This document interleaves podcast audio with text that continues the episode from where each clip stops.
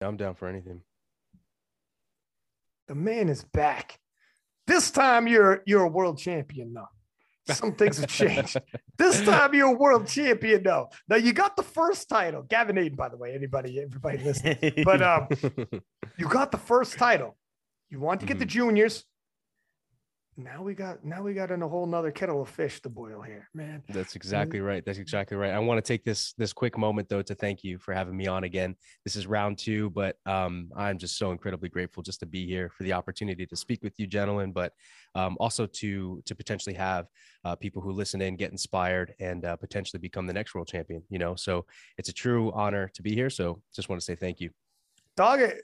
Honor's all mine my man freaking, uh, you know how I feel about you. And we, it, world was a blast. Obviously, been in contact. You are you're a bit of a globetrotter, my man. Every time I see you on social media, what, what do you, what do you, what is life is good, huh? Since life, the world?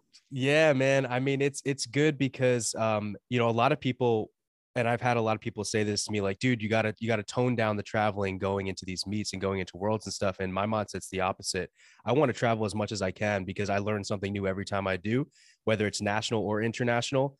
Um, and it just makes me comfortable. You know, it's no different than like priming your body with heavy one reps, uh, one rep stimulus, right? So like by you know let's say on week one it sucks and you're like what the fuck? Your body has no idea what's going on. But then by week four week five you're like okay we're cruising you know you, and you can kind of amp it up a little bit. Same thing with like everything else. So um, i've been incredibly uh, blessed to have the ability to travel as much as i have been but it's half of it's business half of it's definitely more like networking and, and meeting new people and stuff.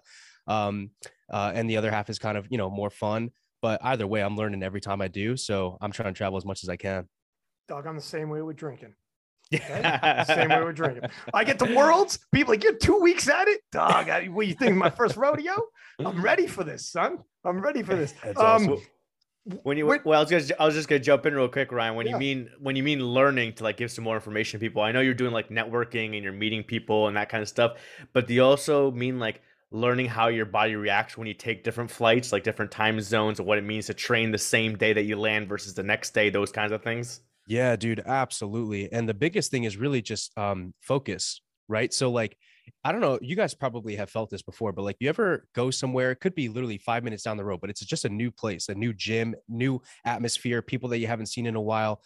There's like almost like a buzz in the air, right? There's mm-hmm. excitement. You forget you forget who you are in a way right like you forget how you normally approach the bar you forget your your normal tendencies and that is something that I have because of traveling, I've been able to grow accustomed to and now have been able to center myself no matter where I am, no matter where I go. Um, and that's the biggest thing.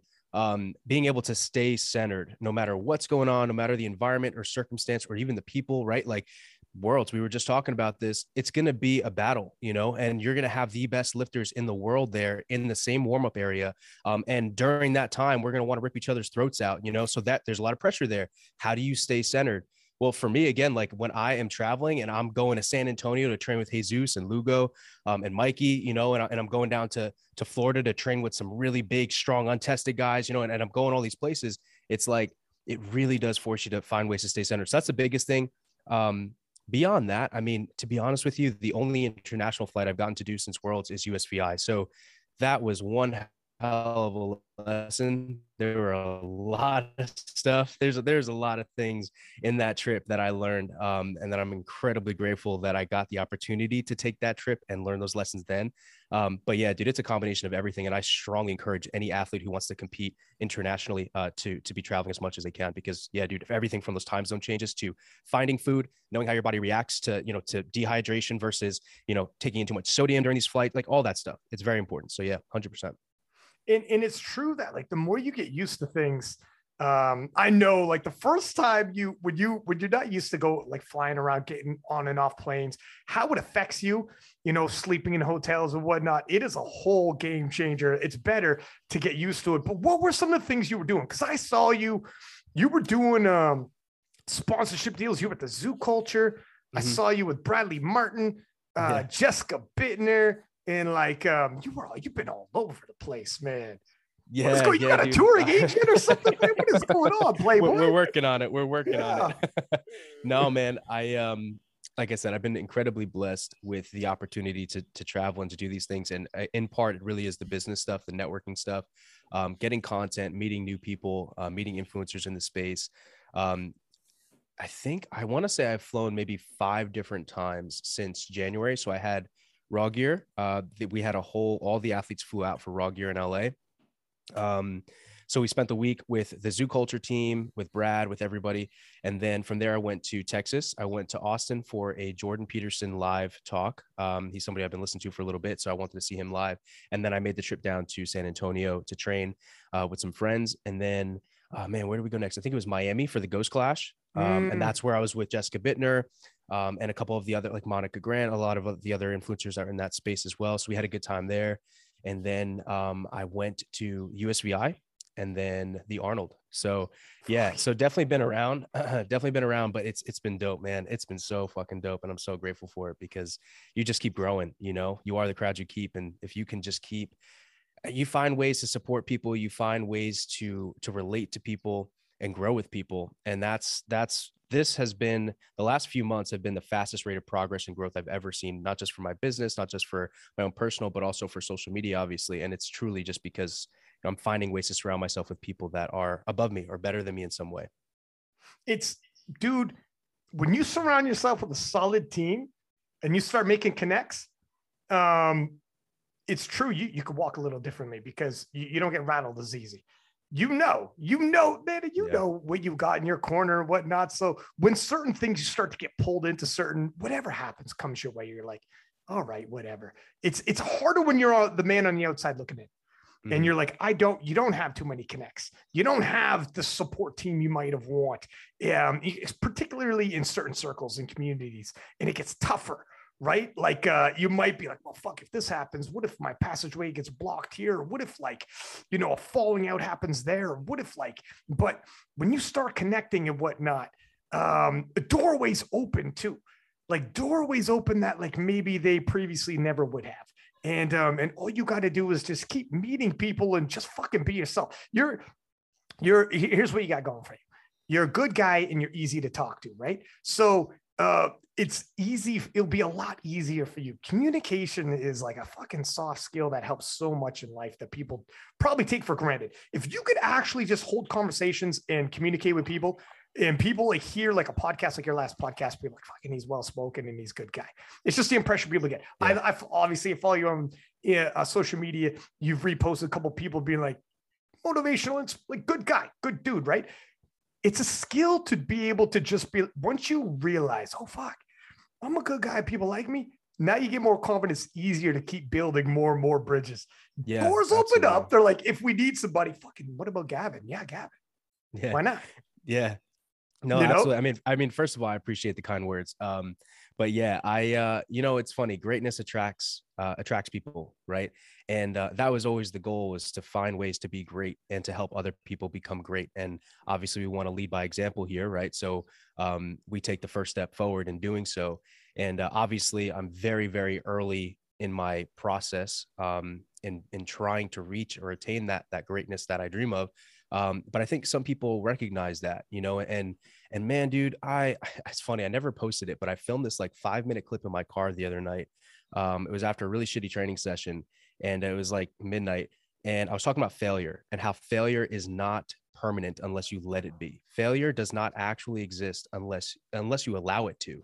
Um, because really it's just a matter of getting back up and you keep fucking going until you succeed and then failure never really existed right so um, and it's the same thing and so i think people i think people see some of that and i've done nothing but fail in my eyes i've done nothing but fail in the last you know two three years since starting my powerlifting career um, i've always fallen short in some way and uh and and yet despite that i think some people see that and they they respect the the process um especially because I'm open about it, man. I'm I'm pretty transparent. I'm I'm about as raw as it's gonna come. Like I always tell it like it is, and um and I'll always be honest. Like I'm not gonna sit here and pretend like I'm special. You know, I bleed, man. I sweat, like I cry, like that. I break, you know, and and uh, just like everybody else. And I, at the end of the day, I'm just some kid who lifts weights, you know. So because of that, I've I've been very lucky in that I've been able to communicate, um, communicate that story to people properly, um, and I found that more times that I can do that the more success I have in building those relationships. And and yeah, and it's it's, it's just a domino effect. So yeah, but it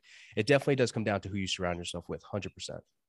Uh, and it helps, man. Communication helps so fucking. There's so many people who have like a good story and they can't communicate it, or some people who've yeah. been in like like like been in these battles like you've been in battles you've traveled the world you've got good stories and people just can't bring that story forward in any kind of way that's like overall digestible. You know what i mean? And it's it's tough man. Um so it's a huge skill to be able to have if you got it and you do. And um i, I, I want to talk to you about because you've talked like even though you're you're like a world champion you've achieved so much we're talking to dms and we're talking about usvi and you had a really good point in there when you said failure is more of a setback. Like, for instance, in a boxing match, you get dropped two, three times, they don't stop the fight. It's over in the last bell. So you haven't failed until the last bell comes. And then, um, so in life, it's like, well, was that your last bell? No. Well, then you get up and you keep it moving, right? You exactly. keep fighting. So, exactly. Uh, right. So this, if if this were the story ends, fine. Okay, let's be bitter. This isn't the story end. Then what's next? Good. You get you, these things are going to happen. So speaking of, let's talk about because we had a conversation about it and how you were like, all right, this is okay. You know, things happen. Anyone who was paying attention, you had missed weight. Um, and maybe you can get into the story yourself. I don't need to tell. Yeah, yeah, absolutely. Um, I don't want to chew up everybody's time, so I'll keep it as short and sweet as possible. I messed up my sodium intake. I messed up my my water cut protocol. Like going into USVI, dude, I felt so confident and comfortable with it because I had Raw Nationals experience, which was a horrible water cut experience, and then I had Worlds, which was horrible, but in the opposite way. My recomp was was horrible, but the water cut itself was seamless. It was super hmm. easy, despite you know international travel and all that stuff. So going into USVI, I think I just was too confident. I was like, man, I know what I'm doing. I set up the, the protocol myself, which I've never done. Um, and I was like, all right, this is what I'm gonna do. So I'm gonna stick to. This is what I'm flying out. Had everything ironed out.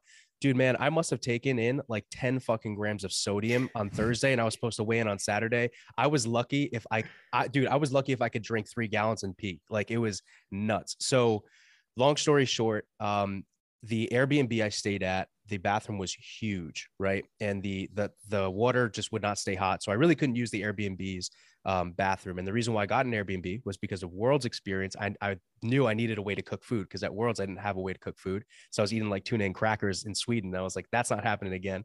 Um, so I thought I made the right move. Unfortunately, it didn't work out. So um, Friday night, I was uh man, well, I was 217 Friday night at 10 p.m. and I was gonna be weighing in. Yeah. So now you know I was oh, dude. Man, that's yeah, that is anxiety through the roof levels. Yeah, man. And I'm never 27. I'm not even like in 22 weeks out am I 217. I was like, this is fucking ridiculous. I don't know, understand what I'm gonna do.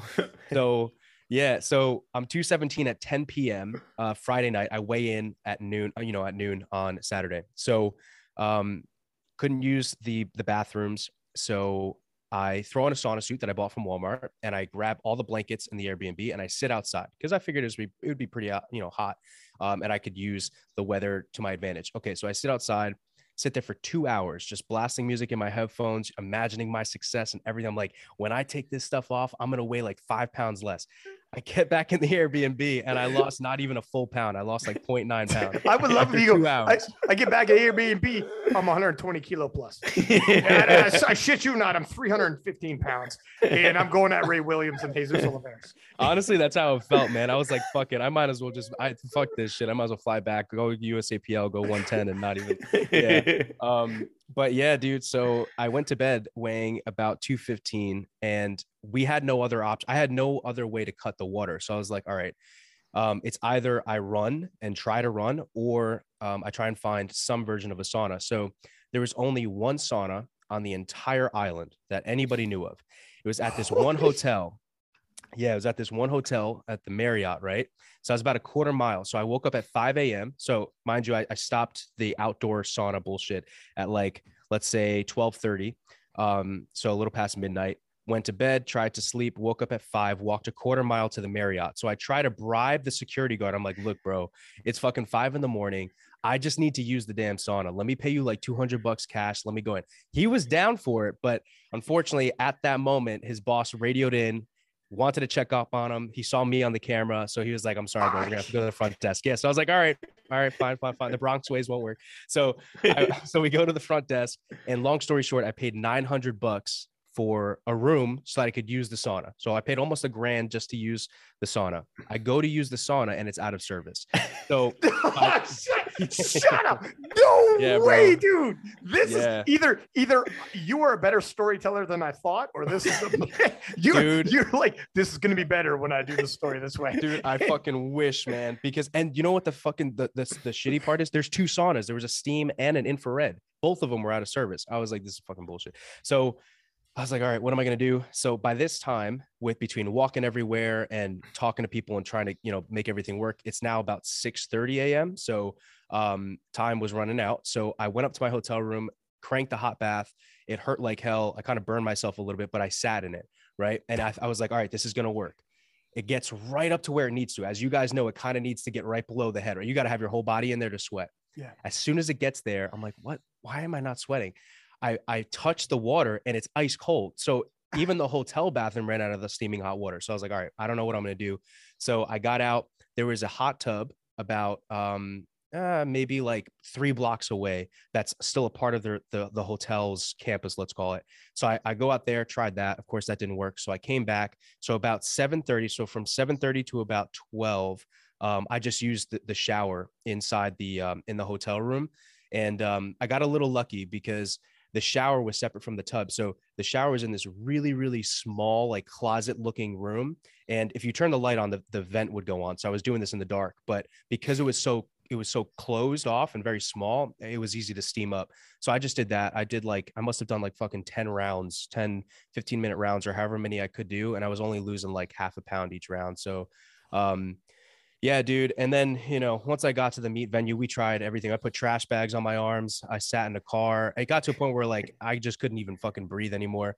It was just a mess, dude. So, um, yeah, I ended up weighing 0.2 kg over. It was pretty defeating, but um, you know, lessons learned. So, dude, but but still from like in kilos, you're around 98.4 kilos the night before. So from 98.4, you got down to 93.2 with all of that, like all those you know subpar situations of cutting weight.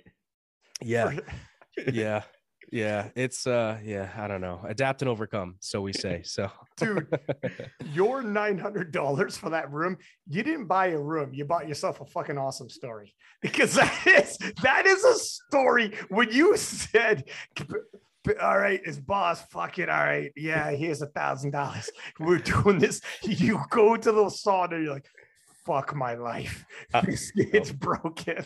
I'm trying to remember the, the story when you told us it at the Arnold. Did you go and try and ask for a refund as well? And they said no. So I, so I, you know, I'm not, not that I'm conflict averse in these situations, but I kind of felt bad. I don't ask why. I really have no idea why I felt bad, but I was like, you know, it's not their fault that the sauna is broken. And at that time, I, you know, I only had the room for the night, so I was just meat mode, right? And then when I got back to the hotel, I went, I went, I said, hey, you know, I didn't know the sauna was broken, and they said, oh yeah, well, it's been broken since COVID. It's like you guys didn't, well, you know, maybe want to fix it or anything like that, or you know, I, I needed the sauna, and they were like, oh yeah, sorry, no, and I was like, okay, well, what can I do to get a discount? And um, she said, well, th- unfortunately, there's nothing that you can do because we're they basically were like always fully booked. So they were so confident in the fact that like they don't need me, you know, they don't need my money. They were yeah. like, they're like, listen, you want to sue us, sue us, you know what I mean? Like that was yeah, yeah, so, you're not gonna sue. Yeah, she, she, was sweet about it, but she was like, yeah, there's literally nothing you can do. Um, so you know, that's it. So I was like, all right, She's well, like, fuck it. But thanks for your money, G. yeah, like, yeah oh, pretty much. all right, well, I, I guess I'll keep it moving then. pretty much. Um, but it is true when you're in comp mode you don't have time to sit around, fuck around, and have your cortisol levels go through the roof and keep arguing. You're like, I need to get on to the next one. You literally are counting down the clock. Like you were still in the shit. If it was over with, and then that happened, then you're like, all right, cool, let's let's debate this. But you're like, no, we we got to we got to rock and roll. I got I got to yeah. keep going. The battle continues. Um, but at the very least, so a you got yourself an amazing story. Like when you're like 45 years old looking back, you're like, I got some fucking good weekend yeah. stories. It, it'll get better. You'll add some details. but, um, and then on top of that, um, no matter where you go now, it's going to be like whatever the whatever happens in terms of your weight cutting protocol. You're like, it's not going to be worse than USVI. like, well, I got bad news. Relax, we're gonna figure this out because I went from 120 kilo plus down to 93 kilo. Okay, I shit you not. People thought they're like, it's fucking Ray here. That's Gavin. They're like Ray came down. What? And you were signing autographs in the hotel lobby as Ray Williams and taking yep. pictures. And yeah, then you dude. got down and you missed by point two. So, anyways, it, whatever, man. You learned some lessons, but it's a hell of a story. So you going out there when you were lifting, were you, what was what were you telling yourself? Like, I'm just gonna cruise through this, you know? Uh, well, you know, so as you know, um, unfortunately, I I'm not well read when it comes to powerlifting um, history and rules and things like that. Outside of what I need to know to be able to to to get successful lifts, you know, get three white lights. Um, so I had no, I thought that that was it. I was like, all right, well, that's it. That's my shot. So in my head, I'm thinking, well, we still have a backup option. That's just simply um, get myself into PA Nats, and that's I'll worry about that when I land on U.S. soil. That was originally that was my my mindset. However, um, I also was that was probably the most defeated I had ever felt um, prior to a meet. You know, it's one thing to feel depleted, but it's another thing to feel absolutely just exhausted, defeated. Mm. You know, like because I, dude, I thought I was prepared for this meet. I was like, man, dude, I I have checked all my boxes. I know I know exactly what I need to do. I I thought I was so confident in my preparation, um, and so to still fall short was heartbreaking, you know, because it's like, man, dude, I'm like, I'm literally willing to die for this. And yet it still was not enough. Um, you give yourself that moment. So I gave myself that moment, you know, felt bad for myself for about two seconds. And then I said, you know what? We came here to do something. We're going to fucking do it. And that's it. Um, period. You know, and so, and I'm happy that that was a decision I made. Cause imagine if I said, oh, fuck it. I guess I'll just go back to the hotel. You know what I mean? Like, mm. so, um, yeah. So in my mindset, I was like, you know what? We came here. The, the number one goal, there, there were two primary goals. One was to qualify. Obviously, I needed to put a total into the open as an IPF lifter. Um, and then the second thing was I wanted to squat 700 in IPF competition, three white lights, um, because of how Junior Worlds went with my squat depth. So those were the two primary goals. Um, and that's what we did. That's exactly what we accomplished. Um, and we did it, you know, pretty well considering, you know, the, the whole water cut process and all that stuff. So, um, yeah, so we stuck to the game plan, man. We went kind of like RPE seven to RPE eight on lifts, and uh, you know, and called it a day. The, the goal was to, of course, qualify. That's the number one goal. And and, and I there was never a thought in my mind about going all out at a, at the USVI meet because I knew, you know, in 12 weeks time or 15 weeks time, I'd have to turn around and do it again at World. So, um, so yeah. Yeah, and um, if you had gone through everything you did in terms of like the, the drastic cuts you did, you're and and with all the quarters, everything you've done to your body, you're never more likely if you had like let's fucking cock the hammer and go all out. Like if someone's there and you had to, sure. But if no one's there, if you go all out when you made your body do a drastic cut like that, now you're susceptible to some shit. Um, like if you you're never more likely to get injured than make yourself go that depleted and dehydrated and go everything you went through, and then now go max out heavy duress on all your muscles and joints and ligaments. Now that it went through that, that's iffy. If you had to, you know, like someone showed up and like, okay, your spot is in jeopardy unless you beat this person, and that person is Jonathan Cayco. Okay, then you're like, well, fucking, yeah. let's let's do it. But oh, yeah. if you're like yourself, you're like the situation you had, you're like all right, like I I got my goals, but I need to be good because I need to get home and not just get home. I need to keep training and keep building yep. upon because the battles are going to come. Don't worry about that, right? So it's you got to pick when you're going to do it. Oh, absolutely. Yeah. This was the first meet where my body was cramping on like every lift. I had never actually had to deal with that. I mean, I know so many lifters that like they talked about that, especially like in their meet recap post. And I'm like, what the fuck are they talking about? And I started like like every single lift, like my lats, my quads, everything was just balling up. It was crazy. Um, so that was something new that I kind of had to, to battle with. So on the injury note, you know, that was something I was thinking. I was like, all right, I just I have to be mindful. So like on my bench, I usually get super cranked. Um, and I had to purposefully not get as tight to make sure my lats didn't cramp, you know, so things like that.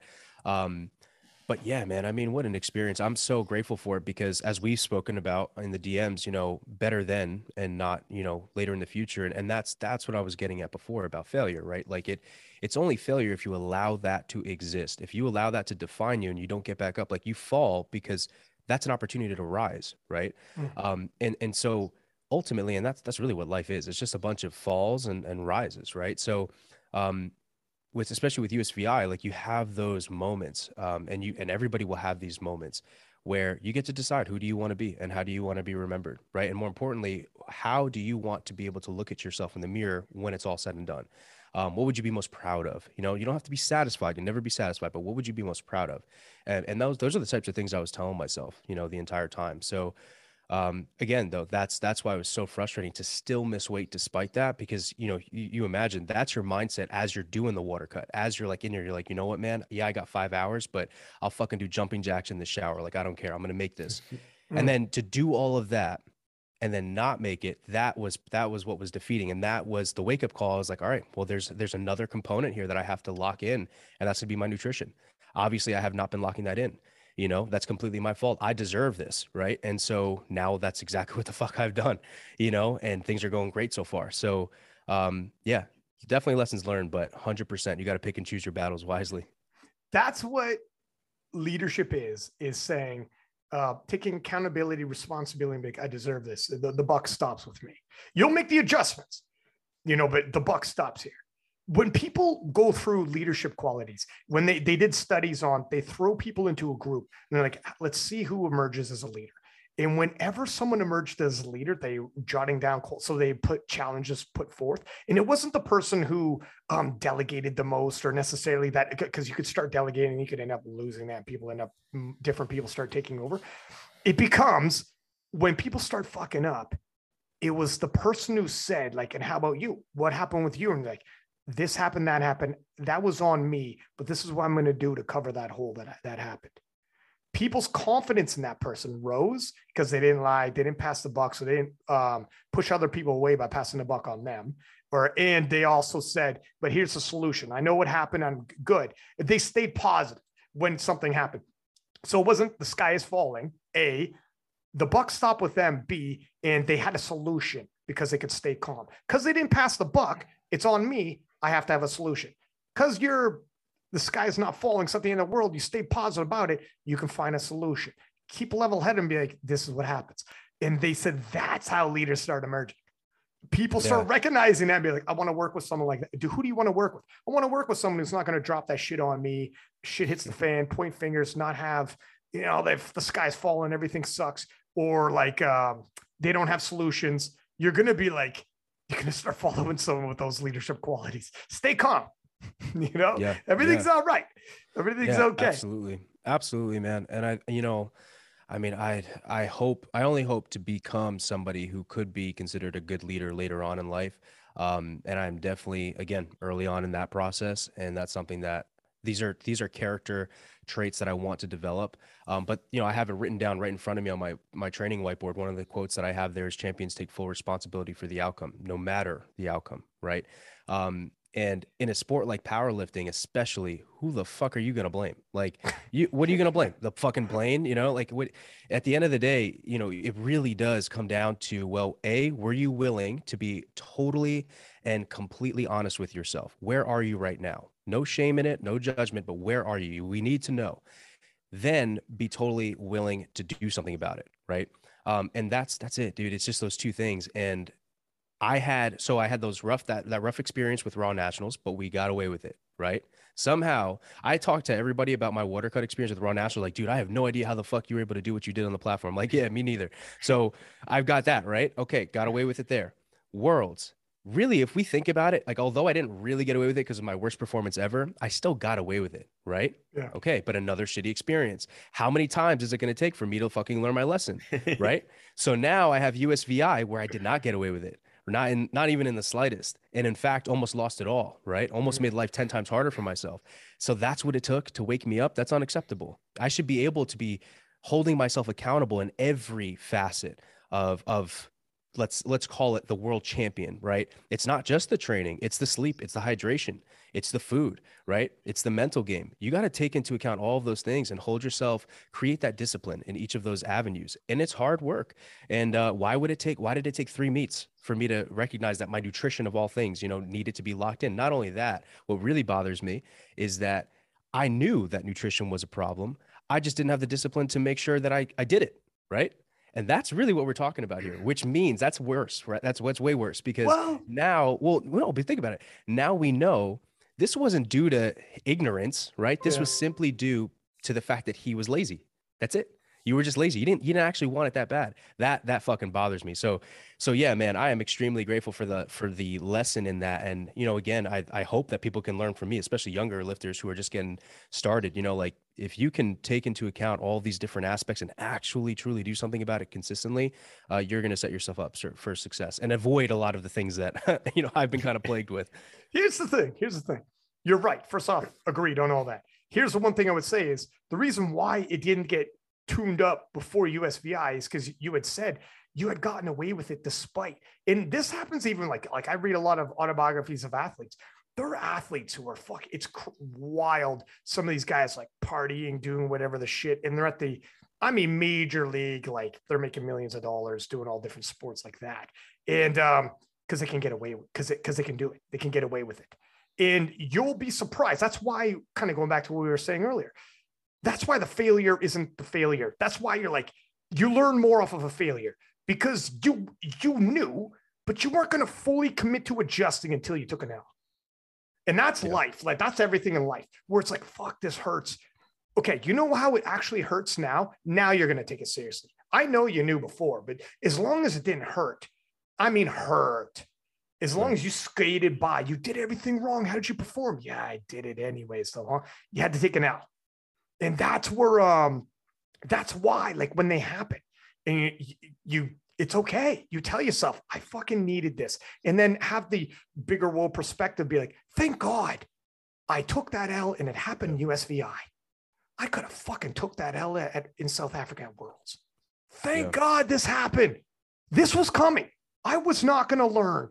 I was going to keep pushing because it was a working out.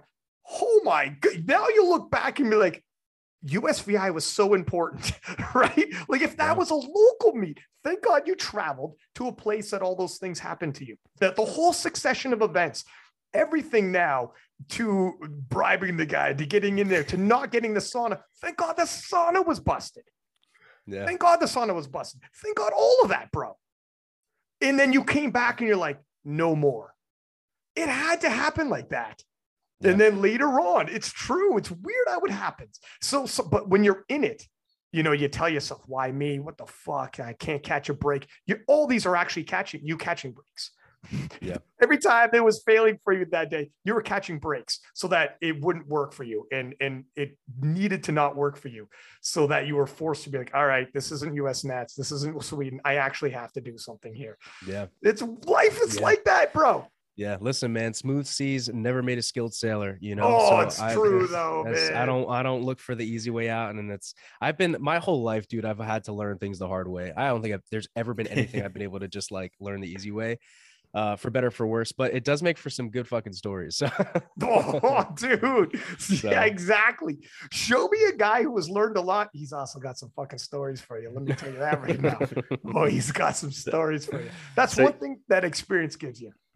I was just going to ask uh, to add on to that since you had mentioned now that you're going to focus more on the nutrition, and I'm guessing you're going to also focus a little bit more on the water loading and sodium loading and all that part. Um, are you learning and going to do that stuff yourself, or are you going to outsource it to someone else to like take care of everything for you? Um, that's a really good question. So a combination for sure. Um, I I have a, a nutrition coach. His name is Ian the Rhino. Um, he's a good friend of, of my of my coach Alex, and uh, and he really knows his stuff. So we started working together literally right after USVI. Um, I just got on it right away, and he's been really good with me so far. Um, that said, it's not like, hey, uh, what do I need this week? It's more so, hey, what do I need this week and why? Right. Um, and so I'm trying to learn from that. And also, obviously, learning online, you know, guys like Layne Norton, you know, anybody who I think is going to be. Who, who had who knows what they're what they're talking about, right? Um, the downside, though, is that I feel like the more that I research, the more conflicting advice and evidence there is all over the place, especially for water cuts. Um, and so, really, for me, dude, I'm the biggest thing number the, the number one thing right now is cut body fat percentage, right? So slowly get body fat down, um, improve uh, body composition, and then ideally be around 210, maybe I mean maybe 209 going into the meet. That way I can carb up a little bit. Um, and if dude, if I have to cut from anything under 215, uh, I'll be able to make that happen and feel good on the platform. Um, but uh, right now, I mean, I'm sitting at 212 and it's only like week two or week three. And, you know, and I haven't done anything caloric deficit wise. I've just cleaned things up, you know? Um, so I, yeah, so I, it's, it's a combination of both for sure. But uh, I do have a nutrition coach and, um, and I have been trying to learn from him specifically, but yeah. Cool. It's, um, so I'm by no means am I a nutrition guy. Like I, I've, I've, I do macros, calories, the whole nine. Your, your name is Six Pack. Come on. yeah, but but in terms of like, um, we're talking a level of like yeah. Layne Six Norton for fuck's sake. If somebody says Layne Norton, I suddenly become a whole lot more humble in nutrition talk. Okay, somebody's my man's got a fucking PhD. All of a sudden, I got let me throw this out there. I kept my macros and but um, but talking about Layne Norton, he's been on the podcast a couple times. Brilliant dude, super smart, super nice guy, and um, he was he talks about a little bit about how you can condition your metal like the body is extremely resilient in adaptability. And um, and that's how we get stronger. You tax your body and you can condition it to get stronger right? And the more the more stimulus you give in terms of volume weight lifted over a week um, the more you start getting stronger et cetera you can actually tax your metabolism to start eating more calories but you have to do it slowly. Same thing as weightlifting. It doesn't work. You can't be like, I lifted this this week. Next week, can I go 50 kilo? No, no, it's going to be so minute. The amount of taxation your body, your body can adjust, but only in smaller increments. But I've done, I've cut from 220 pounds down to 190 pounds with 30 wow. body, actual body, not just water. Water's a whole nother deal, but I've done body. And then by slashing calories, but then brought my calories up, not quite to the same amount of calories as I was eating at 220, but a fuckload more by small every week, 25 more calories. And it's nothing for your body. Your metabolism will adjust and gobble that up. The next week, 25 more. Now, when you're already like 2000 calories in or whatever, 25 is like nothing. So your body easily adjusts up to, and you can get right back up to like 3000 calorie range. Your body weight never goes back. It stayed. That's it's reverse dieting. Layne Norton's got tons of literature on it and studies on it, though, not just like theory, but he, there's studies out there and whatnot, and it, and it shows. And, and I, I, can tell you, incidentally, I've done it myself, and for sure. So when you first do the cut, you're like, man, when the calories are down, like that is the fuel for your body. You know, people don't understand like when they're on the bottom, they're like, fuck me, I don't feel that strong. Yeah, but where are your calories at? You do have to condition your metabol- metabolism just like you condition your nervous system, and you can.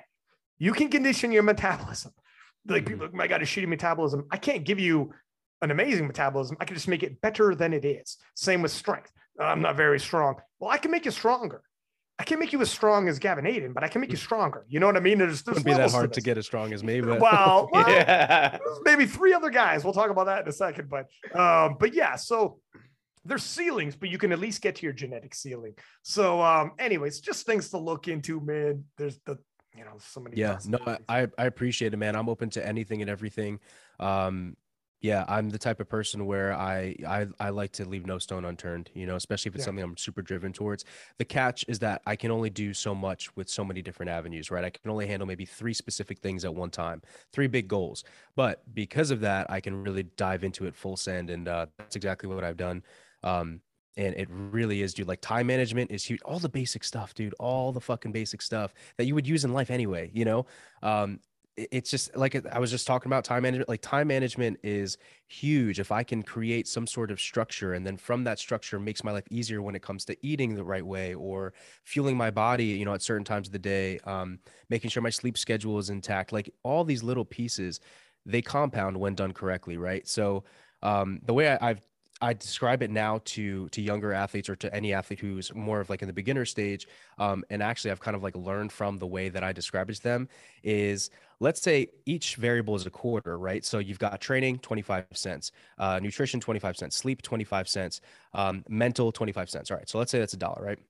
So you got these four variables. If every day you put in the quarter, right? And if every day you're getting a full dollar, then five years from now, you're going to get maximum results, right? Huge, huge results. But if every day you're only putting in a quarter, right? Well, that's the result you will get five years from now. And so you can't really bitch about that. And you can look at it and some people say, oh, well, genetics. Oh, well, I guess he just didn't want it. And, you know, they'll, they'll name everything except for the things that they, the quarters that they didn't put in the jar. Um, and I don't want to be in that position, you know? So I recognize I'm like, all right, for the last three years of powerlifting or two years, two and a half years of powerlifting, I've been able to put in at least two to three quarters a day but I need to be pulling it, putting in a full fucking dollar and maybe even and then some, right? And so that's that's the mindset I have now, and um and it's helped tremendously. But again, dude, it's super simple. It's just the basics. If you can just nail the basics, then everything will compound the way you want it to. So now you sound like Delaney Wells. That's yeah. an analogy he should be using, huh? Yeah, yeah, yeah. The strongest accountant in the world. Yeah. The strongest accountant. If you need somebody to, to launder your money, then yeah. He was on here talking about He's like, you give me fucking macros. I'll launder those macros to get your carbs up for you. know, Don't worry, I'll get those carbs up for you. The um, the the quote that I heard that kind of lines up with what Gavin just said is, "Do today what others won't, so tomorrow you can do what other people can't." Exactly. And so, like what Gavin was saying is that like people are seeing, you know, Taylor, or Gavin, or Russ, or whoever now, and saying, "Oh, it's genetics." Like, "Oh, I'll never be able to get there." But they're not seeing all the things they did the years leading up to get to that point to where they can do things that no one else in the world can do. So you yourself have to go and do those things that people won't do right now, so that from years from now, you will be the person that is doing things that no one else in the world can do. And not only that, like um, I'm, I'm, there's something you said in there, Gavin. I want to double back to, but I'll, let me just finish this thought. Uh, not only that, but you even if you're not don't have the genetic potential that Gavin Taylor and, these world champions got, you do have, you could still maximize your own though, right? Like you know when you're operating underneath your own potential and the feeling that you get when you're not operating at 100% feels shitty. I don't care if I'm like, you know, certain people are like, look, you're never going to squat as much as, you know, Gavin Adin. It's like, cool. But if you're not squatting what your full potential is because you're just not giving it your all, you know, you're walking around with that. Everyone knows what it feels like to fucking never just commit to something and give something and push me like what could i have done it doesn't matter like just there's a feeling i get too when i go all in on a project and afterwards look back and be like fucking right. There's a feeling I get when I go in on like, like even the day when I get after it and the, the workout. I, I really don't give a shit what other someone else is doing in their workout. Are they pushing more weight? Are they? But when I go in, it's like a two hour to three hour workout, and I'm like, I fucking got after that. Or when I find an excuse and I don't, I know what that feeling is. I'm just saying, know, in your life, for feeling wise, exact same thing what you guys are saying we're like, um, yeah, go in and you're not going to regret it. You know, even if it's like, well, I, I don't think there's, it's impossible. I can't reach. You're going to maximize what you can reach though. And when you look back, you won't be looking back being like, fuck, I just didn't, I just didn't fucking go after anything, huh? Yeah, I was that yeah. guy. I just no. never really went at anything in life. No, absolutely. I mean, look, I truly believe true greatness in its purest form exists in the pursuit of itself right? It's not ever the destination. And you hear that from everybody, right? But it's true. It really is in the pursuit of itself. It's it's in the the grind, in the dirt, in the mud, even in in the sunny moments, in the times when things are going well. But you, know, you have to remember that like this is not this isn't a race. And I'm sure we'll get to this when we start talking about competition and worlds and stuff. But my perspective on competition is, is very different than for some for example someone like delaney him and i are not the same when it comes to how we consider competition I don't see competition, dude. I don't I don't give a fuck about who's competing.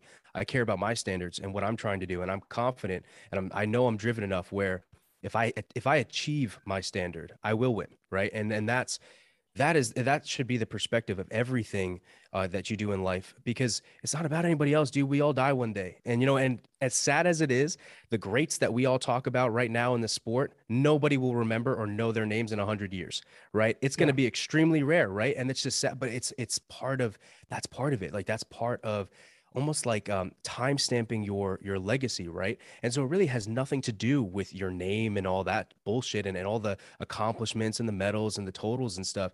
It has to do with the impact that you leave and the impact you leave. And we were talking about this earlier in the podcast. It has nothing to do with the accomplishments, dude. That's just the proof, right? Really, what it has to do is do with is are you inspiring people to do the same? Are you inspiring people to become great in their own way um, and pursue something that they see as great? Um, and that's that's where the key is because that's where the that's the sea right that's the ocean um, and that's that's what's fucking huge you know so uh, at the end of the day, yeah, I completely agree, man. Like it, don't worry about, you know, becoming like Gavin Adin or becoming like Jonathan Cayco or whoever, right? It, become the best version of your fucking self, you know, and mm. in doing that, you will be, you'll be better than me, right? That, that really is, I would, I would imagine that's probably the best message to put out there for sure. Yeah. I mean, uh, there, there's some people who are crazy genetically gifted and someone who's not. And the person who's like in fifth and the person who's in first, the guy who's in fifth might have all of the traits you listed and be after it and discipline and go all in and very admirable and, and a positive beacon and everyone wants to be around him. And the guy who's in first um, just fucks the dog, is a total dick. And, uh, you know, I mean, th- th- it doesn't exactly what you're saying there. It's it's more like to be the best version of yourself. You're going to be more yeah. happy anyways in your day to day. Also, when you're in there, you said for the next two to three years, dog. If you're not around in two to three years, I'm gonna fucking miss the shit out of you, dude. I already feel like it's already been like a year, whatever I've known you. I'm gonna fucking miss you in the game if you're gone in two years. That actually rattled me when you said that. Gavin's gonna be gone in two years. I see. Look, I've been around long enough to see people come and go. That's a you. That's a tough one, dude. Two years, really? I don't. You know, I don't know, man. I I obviously um there's just balance between being in the present, being in the future, knowing where you're headed versus knowing where you are right now. And uh I man, dude, I have big ass fucking goals, man. I see so far beyond powerlifting. Um, and there are industries I want to break into and things that I want to do that um will simply require me to not be you know a competitive athlete in powerlifting. Um, and that could be other sports. That could be that could do they could be anything. There there are so many different things that i i could see myself doing and pursuing and trying to become the best at um, where i'm not going to put myself in a box and limit myself to the sport. And that's with all due respect to the sport. I love the sport. Um, but there's always something more you know and and to me again at the end of the day the whole reason why i do what i do is for the people who believe in me and the people who don't believe in themselves. And so it can't just stop at powerlifting, right? It has to go beyond because that's how I'll reach more people. That's how I can make an impact, a positive impact in more people's lives, and and um and they can make a positive impact in mine. So, so yeah, you know, I'm not putting a timeline on it, but as you know, we've we've spoken about this before. Um, I th- believe I even touched on the, in the first podcast we did. Um, I would love to to be an Olympian. I would love to go to the Olympics for something. Doesn't have to be powerlifting, but it could be anything. Um, that's definitely a pursuit that I would love to to kind of to conquer right or something i would like to get involved in and then um, beyond that there are like i said there are other industries entertainment industry you know acting uh, music there's there's other there's other things out there besides just weights you know and i'll always be training i'll always be pushing myself in the gym but as a kid man i always looked at arnold and was like that's it that is it. Like if there's a legacy to beat, that's fucking it. Yeah. And that's still in my head since like literally fucking 12 years old. And he became a world champion bodybuilder. Um, and not only that but he ran his own business. That's how he's that's how he made money. That's how he even employed his peers. To me that that's awesome right? For somebody who had to learn the language and everything. So you know you look at that. And then when he breaks into acting a lot of people think like acting is how he made all of his money. He made his money in real estate. He only took roles that he wanted to take. And that was because he had the wealth. He had the money. It was purely out of his passion to be the best at what he was doing which at that time was you know being a star in action films and such. And why not me? Like, why the fuck? Why can't I be the next Wolverine? You know what I'm saying? Like to me, that's just how my mind works. So I see other industries, man. I see I see other things on the horizon. Um, the biggest dream I had getting into powerlifting was to become a true world champion. To me, juniors doesn't really count. Um, and so really the open is where it needs to happen. And after this year, I mean, we'll see. I, I, definitely have some ideas. There are some things that would tempt me to stay in powerlifting for sure for another three, four years. Um, but maybe, maybe we'll we'll have to see. We'll have to see. But I'll definitely be around for at least another at least another two three years. It's uh, I mean, yeah, you you you happen to be in the super competitive class too, which is good because if you venture into anything else, you'll have stories, right? Like you'll be like, oh, let me tell you, you know. Um, and the 93s are hot as shit right now. And I got you, man, for sure. Arnold uh, like he also was a power lifter, by the way, too, right? He was the German champion. Way the I read both of his autobiographies. His he had an autobiography he put out in 1980, and then another one he put out like 2007 or eight or nine or something like that. I call it Old and New Testament. Uh, because but uh, dog, they're both amazing, super inspirational. Um, if you know like where he started and where he's at now, but uh, yeah, it's fucking Arnold for God's sake. But dude, you you got you got the skills to make it in whatever you can you you you full on going in life. Powerlifting is teaching you so much in terms of discipline focus getting your reps in uh, networking traveling and and putting it all together. You're not just along for the ride. You're like soaking it in at a crazy level a guy far more mature than your age. And um you know like you've you've you got yourself together to start soaking this up at a very young age. Like I was nowhere near as mature when I was your age. Like you're way ahead of the game, which is a huge thing because a lot of people you look back and fuck if I would have. Um, so it's good, goal driven, and you know what you want to do. So if you apply all the skills you're learning in powerlifting, and you're learning a lot, man, you're throwing yourself into all of these trips in, in just the networking you're doing within powerlifting with sponsors and meeting people and influencers and, and just like showing up on podcasts, taking yourself out of comfort zones, going to the USVI and whatever the shit. These are skills that even just working on the soft skills, man.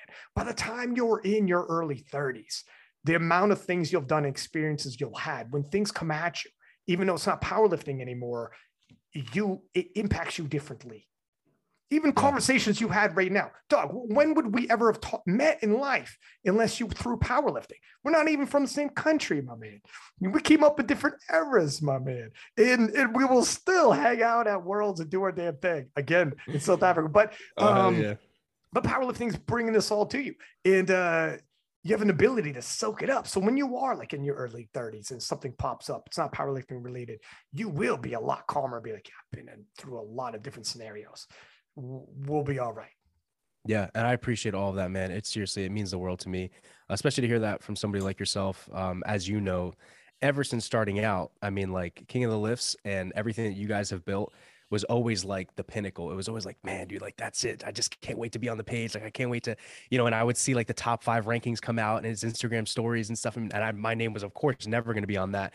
And I'm thinking like, man, one day, one day and uh, it's just it's a beautiful feeling to uh, to even have these conversations with you. And of course even better to have them in person and share those memories and experiences with someone um, like you. And you've been there dude. Like you've it's really because of you that i even was able to go to junior worlds right? You were you were one of the people who really helped me make that decision. Um, and that was something that you know was powerful for me man. And, and that's actually taught me a very valuable lesson which was and i think a lot of people listening will get something from this.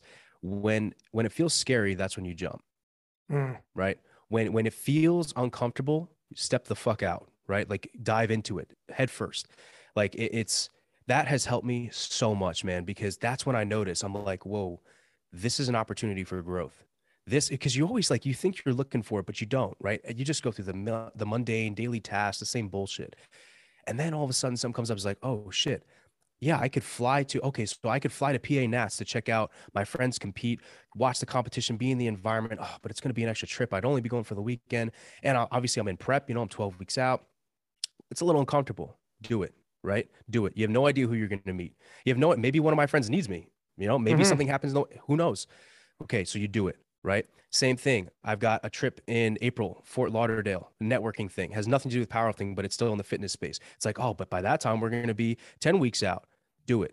Right. And then right after that, I have to go to Vegas because I'm sponsoring a meet at the Fight or Quit Gym. And one of my athletes is competing there. Right. It's like, fuck, by that time, we're going to be eight weeks out. Do it. Right. And these are, and that's just a very basic, you know, very relatable example. There are so many things. Worlds was one of the biggest, one of the first scary big decisions I had to make and I had to pull the trigger on. And I am eternally grateful I fucking did, man. I mean, despite all the adversity and and all that stuff, I, that changed me in ways no no no dollar sign could ever ever be able to equate to. Like it, it's it's insane, man. And um, as you know, and I think a lot of athletes can relate to, anytime that you feel like, fuck, man, this is scary. I don't know. I don't know how this is gonna work. I don't know if this is gonna. You'll find a way. Just commit to yourself. Believe in yourself trust your own ability to adapt, but dive in. Yeah. So 100%, man. That stuff is it's huge. Absolutely huge. Dude, I'm so glad you went to that worlds, by the way. First off, let me say. But um, uh, yeah, God bless. I, I 100% do it and figure it out later.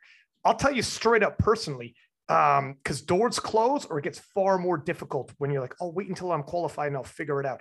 But things will change. Let me give you a quick little a, a story for me. IPF Worlds 2016. I was on the IPF media team. I just reached out to Gaston and I said, uh, This is when I was starting King of Lifts in 2016. And I'm like, I think I can help you with social media. And I gave him a spiel, and he's like, You got gumption, sound motivated. And he was like, uh, You know, introduced me to who's the head at the IPF media team at the time. He's like, This is Ryan. He's going to be joining the media team. I was like, Holy shit. So now I'm running the Instagram and I'm doing this while running King of Lifts at the same time. And then, um, and I'm like, fucking, I think I got to handle this, but let's see what happens. This is before I knew the King of Lifts wasn't taken off yet. It was, it was happening parallel to me doing this. Um, we all know how the story ends now, but so then an email goes out to the media team because now I'm on the media team because I just threw myself out there and figured that out after the fact. And the email is like, we're booking people on the media team for commentating. Who wants to do commentating for the IPF World Championships? And this is 2016. This is before the major streams and stuff. And um, and I'm like, fucking, I've never even commentated at the Canadian Nationals, let alone the provincials, let alone a local. And they're talking about flying me out to the world championships for the worlds. And um, and this was Hack versus Gibbs. This was like this was Ray. This was, you know, and um, and I replied to the email and goes, I'll do it. and I got a reply back. Great. We'll send your plane tickets, hotel information. I'm like, what am, I'm a fucking professional sports commentator now. I and now they can't get rid of you from my email. Yeah, exactly. I will go away from my desktop like, holy fuck.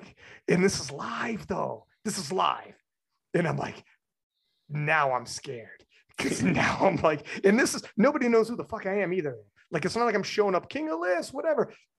King of Lifts wasn't taken off yet though. It was just starting. No one knew who the fuck I was. I was showing up. And now crazy imposter syndrome. Sit down. And I remember the day before we went live, uh, we went live and we were out for groceries with the media team. And they were like, So it's your first time. Like, yeah, it's my first time. And they're like, first time doing worlds, like like you've done nationals and stuff, and back in home, right? I was like, no, I haven't, I haven't done nationals. Like, but you've done like you're from Ontario, you've done the provincials, Ontario provincials. Like, no, no, no, I never did. Uh, never did that either. And they're like, local meets though, in your hometown, neighboring towns, you've done local meets though. And I'm like, dog, this is the first time I've ever done this. how the fuck did you get on this team? Dude, these motherfuckers are like, we just got a master's degree in commentating yeah. and everything. No, this guy here's, here's, the thing: these dudes are for real brought in TV crew called uh TV eh, or, or Viva TV, and they were like, they're paid professionals. These guys, like, their resumes. Some of them were talking about like fucking projects they did with Mick Jagger and like like a cra- like with the BBC. Like these guys are from Europe professionals. Like this is what they do for a living and have done it for decades. They're older. And um, this, it, I was like, holy shit. I left that conversation, went back to my hotel room. Like, I fucking made a mistake. I'm like, I'm like, oh my God. Um, so, anyways, obviously the story ends, figured it out. And fast forward a few years later, and everybody's like, you're the voice of powerlifting. Like, um, well, they say I'm the voice of powerlifting because I said I was the voice of powerlifting. You know what I mean? But I was the first. If I waited until I thought I was qualified and I waited until I thought I was, I, it, the ducks got to line up, that window closes though, huh? Because other people have come in behind me now. Other people have podcasts now. Other people commentate now all over the world. And if you go first, there's nothing like being first on the market. Every the the sizable advantage you get for me starting King List when I started it and figured it out as I went and made tons of mistakes and patched them up and kept going. Jumping in on that. Now you can't enter the media team like that anymore because they, they it's just gotten more and more professional, doors closed. You got to get in when that email comes. You reply then. And if I waited, other people would have had the balls when I didn't and they would have took that spot. And when you double back, it's already gone. Or by the time you enter, other ambitious people, charismatic people have filled spots, and you're one of six. You're not first. In yeah. being first, when other people come in, they're like, you know, I want to be like that guy. I want to be like that girl. I want to try to do this. You're now the person pointing, trying to raise up. It's more difficult. Fucking say yes. Say yes and figure yeah. it out afterwards. Just yeah. have the have faith that you'll figure it out. And yeah. that's something that also experience gives you. So when you're in your 30s, whatever world you end up in, Gavin, I could tell, you'll say yes and be like, I'll figure it out. And be like, really? Because you've never done this before, though. And you're like, with all due respect, it's also a little bit about gumption. right? You go, you go, you go, you you go. With all due respect, let me tell you about a story about six pack lap and commentating. the guy will be like, Jesus Christ, that worked. like, You're in the television world. You're in the television world. They're like, that should never have happened. It's amateur hour. I can't believe they recruited like that. You're like, so don't tell me I can't make it in television. but, uh, dude, uh, man, it's true though, dude. I, it's underdog mentality 24 seven, nothing to lose, everything to gain. That's how I operate. Um, you know, and, and that's it, dude. It's, it really, if you, no matter what you do, you will have to put in the work. And you had to put in the work, man, just because, and I think this is important to note just because you took advantage of the opportunity, does that mean that you were amazing at commentating your very first time? Probably not as good as you are now, right? Hell not no. as comfortable, at least, right? Hell no. So that's the point. You don't need to be perfect, man. You don't need to, the precision doesn't come until later down the line, right? And that's a natural progression. This isn't something that just happens overnight. Um, this is something where it's like you, you need to get you, like, you'll never start unless you just fucking say yes, right? Mm. But just because you started doesn't mean that you also need to finish right there. No, it's a journey, man. The whole point is to have a starting line and a finish line, right? The whole point is to actually build and progress and evolve.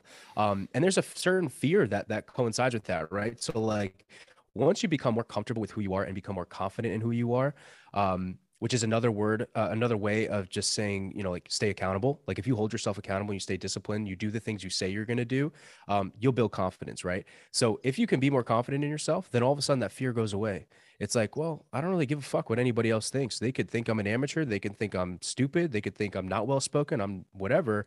Um, but at the end of the day, I'm gonna fucking do it anyway because I'm confident in myself. This is where I want to go. Um, and that's, dude, that is the key to life, man. If you have the confidence um, it truly is that's the secret weapon in everything in in relationships in pursuing lifting success in pursuing business success in everything. Dude people people people mistaken uh like you know, you got lucky this got lucky. You know it, it's not. It's just having the confidence to always say yes and walk through. Yeah. And most people just shit the pants and not and just like no i'm not ready. Yeah. That it, it is the cheat code.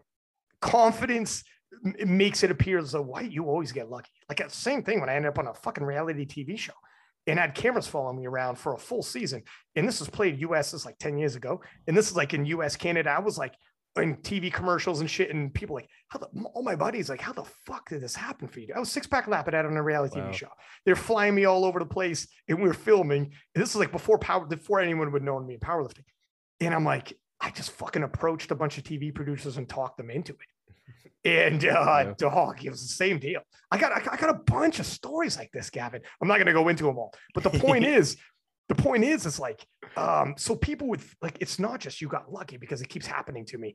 It's just because I come in with a fucking silly confidence, and I just, and here's where you build the confidence of your lifting. When you make yourself a promise to yourself, fulfill the commitment, and then your confidence builds. Don't let yourself down. So when I started the the the commentating i fucking studied and did like you know the amount of studying and i had a good mentor uh and, and just knows and worked on that shit like crazy. Went home was watching like all these different sports and actually took note um eh, fucking whatever i'm not to go super get into it, but that you can do things commit and make promises to yourself and don't let yourself down and then your confidence builds for every time you you promised yourself and you did it and that's where the hard work comes in. Your confidence rises again. So then when the when something comes around, you're like, I'll say yes. Because I know I'll figure it out because I, I fucking will figure it out. Because I did last time. Even if I go on no sleep and it took me forever and I made a bunch of mistakes, I still figured it out because no one's going to work harder. When it's doing King of Lifts every fucking day for years, you hop on your social media, King of Lifts is going to do something. You're going to get powerlifting every day for years, day in, day out that is, you just fucking work, man. And wow, do doors open up? You know, all of a sudden you're like, well, yeah, why are you doing fucking when SBD had someone they picked you for Sheffield? Well, it's not. Is this just did I get lucky or it's just year after year putting in work and shit like that, right? Like this yeah. happens. And Erie and I know like Arian became like a fucking head coach to the U.S. national team at the goddamn World Championships, and I'm sure, like I know it's not easy to raise. Arian ain't saying much right now because we're, we're both two chatty Cathys, but my man throws himself in there and the accountability you have to have when you're a head coach of the U.S. national team. Everyone watches the U.S. Nationals when you go there, and fucking the accountability, man. If you lose a major battle because you fumble the ball, and unfortunately, as a commentator, we have to mention I, I, have never done it with Ari because he doesn't. I've never seen him fumble the ball. I'm sure he has. Maybe I've missed it, but uh, it's fucking nerve wracking, you know. And you know the lifters will be like, "Fuck, the fuck was he thinking? Put it in that number or whatever. He missed the chip there. Did he not like? But you have to raise your hand to just do it, man. Do it. Even if it's pressure, even if it's oh my god, like you had to have a nervous area and going out there, raising your hand and being like, "Holy shit, this is another level." This isn't your buddies at local meets or even your lifters at Raw Nats. This is the whole world's watching. Yeah, I mean, It's definitely you know as we as you talked about being like fear and confidence. It's definitely like scary. Like going to my first Worlds was 2014. So like my first powerlifting meet was 2011, and by 2014 I'm going to Worlds and loading warm up weights in the warm up room for like a Bonica or a Kimberly Walford or Mike Tuchscherer, and I'm like, holy shit, these are all the people like, you know, that you see on Instagram. These are all the people who won national titles and won world titles. And now I'm here timing their warm ups and loading the correct weights for them and making sure their depth is good. It's all on me before I pass them off to the head coach and say, yeah, they're ready to go. So it, it's definitely scary, but that's what you do after after day two, after day three, day four, you get more confident and everything like that. And then after year two, year three, year four, then it's like, you know, second nature for me now. And you went from holy shit loading these weights like I can't fuck up to when I met you in 2008 or when I actually started like I think we met 2017 but yeah. I actually approached you 2018 I remember I was talking to the Canadian national team and the coaches are there and I'm like what are we looking at today fellas? And they were like fuck it's gonna be a tight one.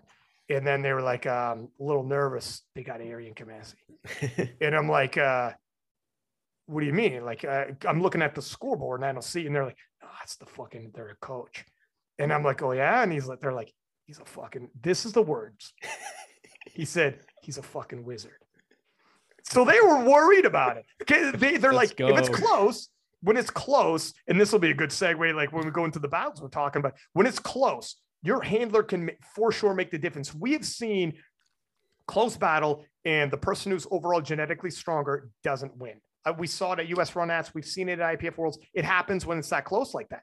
The battle starts. And um, you, it, it's funny when you talk about someone like Arian like that, or we talk about like an Arian, like powerlifters. Co- game day coaching isn't as popularized as programming, which Arian does as well, obviously. But um, but when you talk to people who know, there are a few game day coaches that people like, holy shit. And um, when people talk about like an Arian or a Matt Gary, you don't realize they fucking weren't always Arian Messi Kamesi. they were loading weights scared as fuck. I'm like, I can't believe I'm doing this. And they just put their nose down and studied and, and became, you know, got better. And all of a sudden now, yeah, that guy is, he shows up and you're like, ah, shit, I better not make a mistake. He'll undress me. You fucking make a mistake, he'll undress you. Uh, Arian will full on undress you. All right. So uh, it, you can't, you can't miss, you can't miss an IPF Worlds, man. Um, anyways, this is a good conversation, man. We just went off like for a fucking over an hour. We did a podcast already. we did a whole detour. Dude, I love it though. But I love these conversations, man. This is one of the things that uh fuck that's why I'm gonna miss you, kid. You gotta keep in contact it, regardless. It, it's it's funny, you're like, oh man, we're not gonna see Gavin competing anymore. And then Ryan's talking here about all these uh, commentating gigs he's doing and how he's and and you and you don't know, but I've talked to him. He's gonna be competing less. He's like, oh, I can't go to Canadian Nationals. I don't have the days off of work. Blah blah. I'm commenting at Worlds over here. I'm commenting at Nationals over here. I'm commenting Worlds over here. So we're not gonna even see Ryan on a platform. But you know, you may still see Gavin. You may see him at the Arnold Sports Festival. You may see him, like you said, he has to go to some meets to coach his lifters. So you may see him yeah. down the line. It's yeah. True. Yeah, I you know I I don't know I don't know what the plans are. I I definitely after Worlds we'll have to see how I feel in terms of what the real goals are. You know, but um I think there might be some damage to be done in you know in the USAPL potentially as much as I really I don't know it's not that I don't like the USAPL or don't like I love what they're doing but obviously anything that's not world champion to me just feels weird. Um I don't know we'll see. Like I said there are a few there are like certain circumstances that if the stars aligned I would be very tempted to go and compete you know? Um and uh, yeah, so those things may still exist for sure, but like yeah, Sheffield. If you won worlds and Sheffield rolled around too, Dude, I don't even know what the Sheffield is. I'm not gonna. Holy gonna lie. fuck, bro! All right. So quick rundown. quick rundown. About to, I'm about I'm about to shake up your world, love. Um, so SBD in 2012 or in 2020 had uh, the SBD Invitational, quarter of a million dollars. They, they took all the world champions of uh, actually it might have been a little more quarter of a mil. They're taking all the world champions plus two a regional a regional champion of, of some sort that's like didn't quite win the world championships but like you know would have been like like a Gavin Adin type. Let's say you were like okay we got to include Gavin. And all killer no filler all world champions plus two and quarter of a million dollars on the line. Um bringing me in to commentate they had a fucking like beautiful arena setup like balcony like theater balcony style, but it wrapped around the stage. Joey Flex has talked about it on the podcast because he's seen all the, the press kits and stuff. i will show you the press kits. And they SBD went all in. I mean, pre-game show, post-game show. They had a they were gonna have a press conference. People were buying fan packages so you could stay and come, and we would have a press conference with the lifters on there, like they were UFC fighters ahead of time answering question and answers. They were going to have promos like you've seen the SBD video promos, and um, all of this recorded ahead of time. Uh, it was it was wild what we had. We were going to have a pregame. You know, me with a couple analysts breaking down every single battle, not just on King of this podcast, which we we're going to do a series leading up to, but also while there. So when you tune in, it was good. And I mean, like they had in terms of budget for the cameras and producer and production they're going to do the, and do like that, like straight up like before a football game. When you see the hmm. guys doing the anal- analytics and being like, here's the showdowns, here's who's going to be handling this guy. Well, here's who's handling this guy. Well, here's their big game reputation. Although on the local level, they hit the blah, blah, the whole night and then debating. And then when we go into it, and there was going to be money for records, money for it was fucking like the craziest money meet of money yeah. meets and um, all killer world champions, and then straight up showdowns between within like Russ and Brett. Brett Gibbs beat Russ. Russ beat Brett Gibbs, both at the world championships. This was the tiebreaker, head to head. Taylor Atwood in there. It, it was wild, and uh, and that's on cue to COVID shut it down a week before it's going to happen. Get the phone call. Pete Spence, and he's like, "Oh, I already have my plane tickets booked and everything, dog. That's how close we were." COVID shut it down, and he calls me and he's like, "Fucking, this is." I'm like, "Fuck, I know what it is." I do, yeah. and I'm like, "Fuck," but it's coming. Back. It's it's going to happen. This is going to happen in 2023. This is coming. Sheffield is going to happen. I was gonna say hopefully 2023. You're like it's coming in 2023. And um, and you a man is worlds. speaking it into, into, existence. He's speaking into yeah, existence. Yeah. And you win worlds to punch your ticket. And this is the money meet of all money meets. You want to talk about next level shit. If you're t- looking at your story, junior worlds, worlds, and then the champion of world champions, there can hmm. only hmm. be one. There can only be one. And this tournament is literally you took every single world champion and you made them face off. And you threw in a couple guys in there and a couple girls in there. So it's head to heads as well. And I mean, production level like you ain't never seen because I got the press. I'll, I'll, send you some of the videos and stuff, some of the production they got because it's okay now to share. Obviously, it's like two years old, and um, brother, and I'll show you the venue. It's like yeah, nothing. I don't see. know. It'll fucking this give might it's, this might be it. I don't know. It's wild. It's wild. if you were thinking about the cast off, like okay, well I've done everything after that. You will have done everything after this. You okay. can't go bigger. Not now, anyways. Not unless you get an Olympics and she'd stick around for like yeah. a decade but um, it's the wildest of the wild, man. I don't know. We'll see. Uh, I was no, gonna man, say that sounds dope. I was gonna say not not quite as good as Sheffield, but the other thing I was gonna add about powerlifting is like you can always come back. So like we we just saw Mike Tuchscherer just compete this past weekend. He took like something like six years off and came back. Um, before that, a lot of people don't know Bonica Brown was really good as a sub junior, and she left for like eight years and came back as an open. And Ryan, I think we we talked about this a couple weeks ago. Is John LaFlamme like we looked up his results? He was competing like in the 80s, maybe the 90s, and then took like 20 years off or something like that, and now it's come back as a Masters three and a Masters four. So like, who knows? Maybe one day you see like Gavin or someone else come back as like a Masters, and so then Gavin gets like he won the Junior Worlds, the Open Worlds, and the Master Worlds, and be able to claim all of them. Or come back in your 30s or whatever. I mean, John LaFlamme, 71 years old. He's 71. Like I don't know how many people in their 70s you, you, have in your life, how they move, or like if they're like a lot of people's you're 71, people's pass away, whatever the shit, let alone like this dude is squatting in the 400s, he'll pull over five. You know, like he he's like if he if he and he's in his 70s. If he showed up at a local gym and he looks like an like an older gentleman, right? If he showed up at a local gym, that's like, like a guy who thinks he's strong is squatting in the 400s and pulling over five, and he thinks he's either you can have a big jack dude doing that at a local gym. John LaFon would walk in there, throw a little chalk on his hands, and people like, this old guy gonna dead? Out?" But like, is he? like, oh yeah, no, no, he'll shift some weights on you, son. Like, yeah, he's, he's got to he's got to write an ebook for the older generation on, uh, dude. Yeah, he'll he'll sell out. I shared him on um, King of Lifts, and in like 24 hours, it was like 150,000 views in like thousands of shares because people are like and he messaged me. I shared the message in my in the Instagram uh, in the stories, and he was like, "Dude, I because when he posts, he doesn't have a massive following on his Instagram, but when I post and people like." And I'm like, this guy's 71, yo. people like, oh yeah, they're like, holy shit. And, and, he's like, I can't believe, you know, I don't know how many of his buddies in the 70s and his wife, if they give a shit, if they if they know about Instagram. But he is like, my God, man. Um, yeah, he's, he's an awesome. inspirational. Dude. I met him at Worlds. He's a super nice guy, super inspirational guy. Uh, but, anyways, I'm sure at fucking a guy your age, you're not looking at when you're 71. But just saying, to Arian's point, the good thing about powerlifting, you just get the itch and you can come back at any point. Like yeah. you're just like, you know, you just it's not that hard to qualify in and come back. Um, fuck man, if you if you if you're fucking like a goddamn movie star, you come back. You got you got to announce it on King of Lifts. Give me that at least, please. With everything we've done together, be, give me you, you, you, your millions. You're in Hollywood. You're like, I think about coming back. Find out if six pack that lab that's still around. KOTL exclusive. You, you, you, you, sorry, LAP.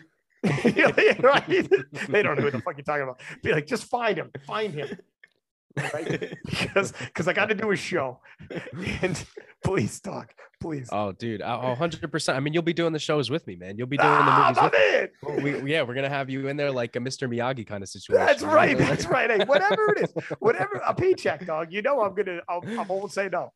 But um, all right. Dude, we, we, we were fucking crushing. We can move on to the actual showdowns now. People are like 90 minutes later, but fucking man, we're crushing. It is what it is, baby. So, um, looking at these showdowns, I'm going to pull up my notes here. Obviously, for everybody listening, I've already been hyping on King of Lifts, but we have a massive showdown in the 93s for the PA Nats. You know a thing or two about Jonathan Cayco and hmm. battling at Nats with him. But for anyone listening, I'll catch them up on Jonathan. I'll catch them up on Chance. And then, um, and you obviously know Chance, you just did this podcast. And then we could talk about maybe what we think we might see.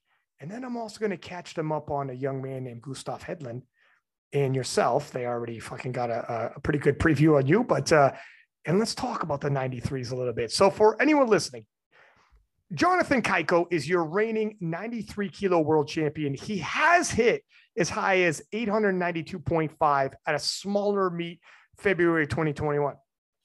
2021 US Raw Nats had an absolutely ferocious battle with Gavin right down to the very last deadlift. He got 880.5. Gavin had 880. It was possibly the battle of of uh, that US Raw Nats. I'd be comfortable in saying it definitely was, unless there's one that I'm not thinking of. It was right down to the fucking end, and um, Jonathan clinches it and ends up going to the World Championships. And can he breathe a sigh of relief? Runs into Gustav Hedlund and here we go again.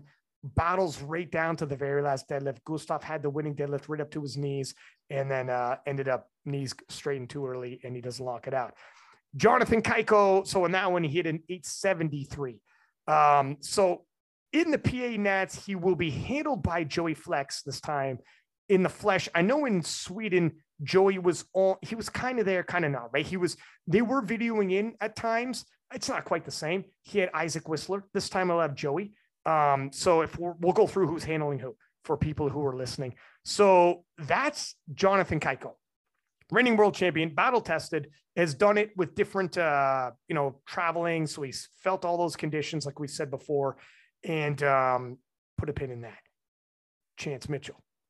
All right. So Chance Mitchell is an eight-year veteran. Previous personal best is 853. For people listening, they're thinking 853 though. I mean, Jonathan Cayco's personal best is 892.5. That's a significant difference. But Chance has done a significant jump in his lifts. Whereas previously he had a 365.5 deadlift. Now he's got almost 20 kilo on his deadlift alone. What he is doing in the gym right now, it's got everybody. Like initially, we were thinking, all right, maybe, maybe you're going to get the alternate spot because you come second to Cayco. And that still might happen, by the way. But now we have to consider the fact this could turn into the battle because Cayco hasn't hit 892.5 since. Doesn't mean he can't. Doesn't mean he can't go more. It just means he's found himself in close battles and hit as low as 873. We don't know what's going on with Jonathan. If he's an 873 again, just the improvement on Chance's deadlift alone, he's right there. And because Chance has that deadlift, he gets to pull the winning pull. The winning pull will be in his hands, guaranteed. He has that decision. It's up to him. Jonathan's day is done. And now I go and I have the final say. And I load it with not a, a kilo more than I need. One thing Jonathan has in his favor, he hasn't missed a lift since 2019. That's why he keeps winning these battles. US Raw Nats, um, IPF World Championships. I mean, these are the biggest of the big titles. And against gentlemen like yourself, Gavin, and like Gustav, and he didn't miss. So that's in his favor. That's good um, put that a testament to his handlers and himself both staying in the pocket, so to speak, and building the total. Doesn't mean you can't miss. So it'll be interesting. And doesn't mean if he goes nine for nine, he's going to get 892. He went nine for nine those other times. He didn't get 892. It's an interesting battle. Oh, by the way, chances recruiting living legend Matt Gary to handle. And I've already said Matt Gary everyone knows Messi Kamesi. He's on the podcast every goddamn week. Matt Gary is like a, is like a, a Kamesi level. Is this fair to say, Arian? What would you say? Yeah, I mean, a lot of stuff. A lot of stuff I learned was from Matt, and I've taken all three USAPL coaching courses under Matt. He literally look, Matt literally wrote the book on handling. you know, people say he wrote the book on. No, but Matt wrote the book on handling for real. That that that's used as, as the coaching course, and um, he's good, man. He's he's fucking really good. He knows all the rules. He doesn't miss chips. And he has, I have watched him take a guy like Bryce Lewis, beat a guy like Ashton head to head. And Ashton's overall raw power is more than Bryce. And I think Bryce would probably raise his uh, hand and say, Ashton's a stronger human being than me. I've watched him guide Bryce Lewis to beating Ashton head to head. You know, he, he can, if you make a mistake, he will capitalize or he will make you load up more than you need. You can't fucking drop the ball with a guy like Matt Gary, who's been doing it since the 90s. That's how into it Matt Gary is. And I've talked to Chance, and he's like, he's told me, I'm like, you're in a battle, young man. Like, this is a fucking ferocious battle. And he's like, I, I, and I asked, who do you got handling you? And he was uber confident. He's like, don't worry about that. who is it? You know, because I know it's I know some of the fellas like like like Arian, like and Arian would have told me. So who is it? And he's like, I got Matt Gary. Say less. Okay. So there's there's there's moving pieces to this. So with this bat alone, fuck me. I don't know how to call it. We'll mm-hmm. go on to the worlds in a second. Let's put a pause right there, gentlemen. Arian, what are your thoughts, Arian? as far as them battling it out nationals, I mean, obviously you can still uh, say that you know Jonathan Cayco is the favorite going in because he has the highest total on the meet. Um, he's won nationals before, he's won worlds before. Like you said, he doesn't miss attempts and everything like that. His training looks good, so he's got to be the favorite going in. But yeah, the the gap has closed with chances deadlift going up, you know, close to 20 kilos, like you said, and that if potentially if Jonathan puts a lower total than his best, if he goes down to like 880 or 870, then all of a sudden the gap is negligible. So it'll definitely be a interesting battle. And and again, Jonathan, like previous meets, has to really be on point, maximize how much he can get, and then just force Chance to have to take a big deadlift that he's not capable of doing. And here's the thing, too. I, I, I should add this caveat his deadlift's gone up almost 20 kilo, just his deadlift. Like all of his his overall strength is is is gone up. So there's 20 kilo there, but and there's there's conceivably more in his other lifts. That wasn't his last deadlift day. He had another deadlift day left, and it was more. And Matt Gary told him, You're not showing that last deadlift. Don't post that. Matt Gary always says, hold that back because um, here's why. And, and I know why. Cayco has to finish his day before Chance comes out. You Chance has as the big deadlifter, he has the advantage of knowing exactly what he needs to load the bar to win this. Cayco, because his day has to finish first, has to guess. Oh, by the way, he's got to guess and not overreach himself and miss his third dead because that could be all she wrote. So you have to guess how much do I need to load the bar to put more in Chance's hands than he can handle, but I also can't overreach myself.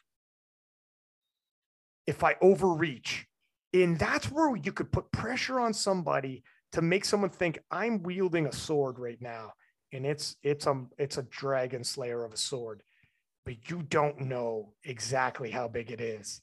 So you're thinking the pressure and and you might be able to just do what you think you can, sure, but you're going to be in the back of your head. It's it's always going to be in the back of your head, your handler's head. They're going to load with what you think you can, but you're also going to be telling yourself, "Do I go two and a half more? Do I go five more? Where?"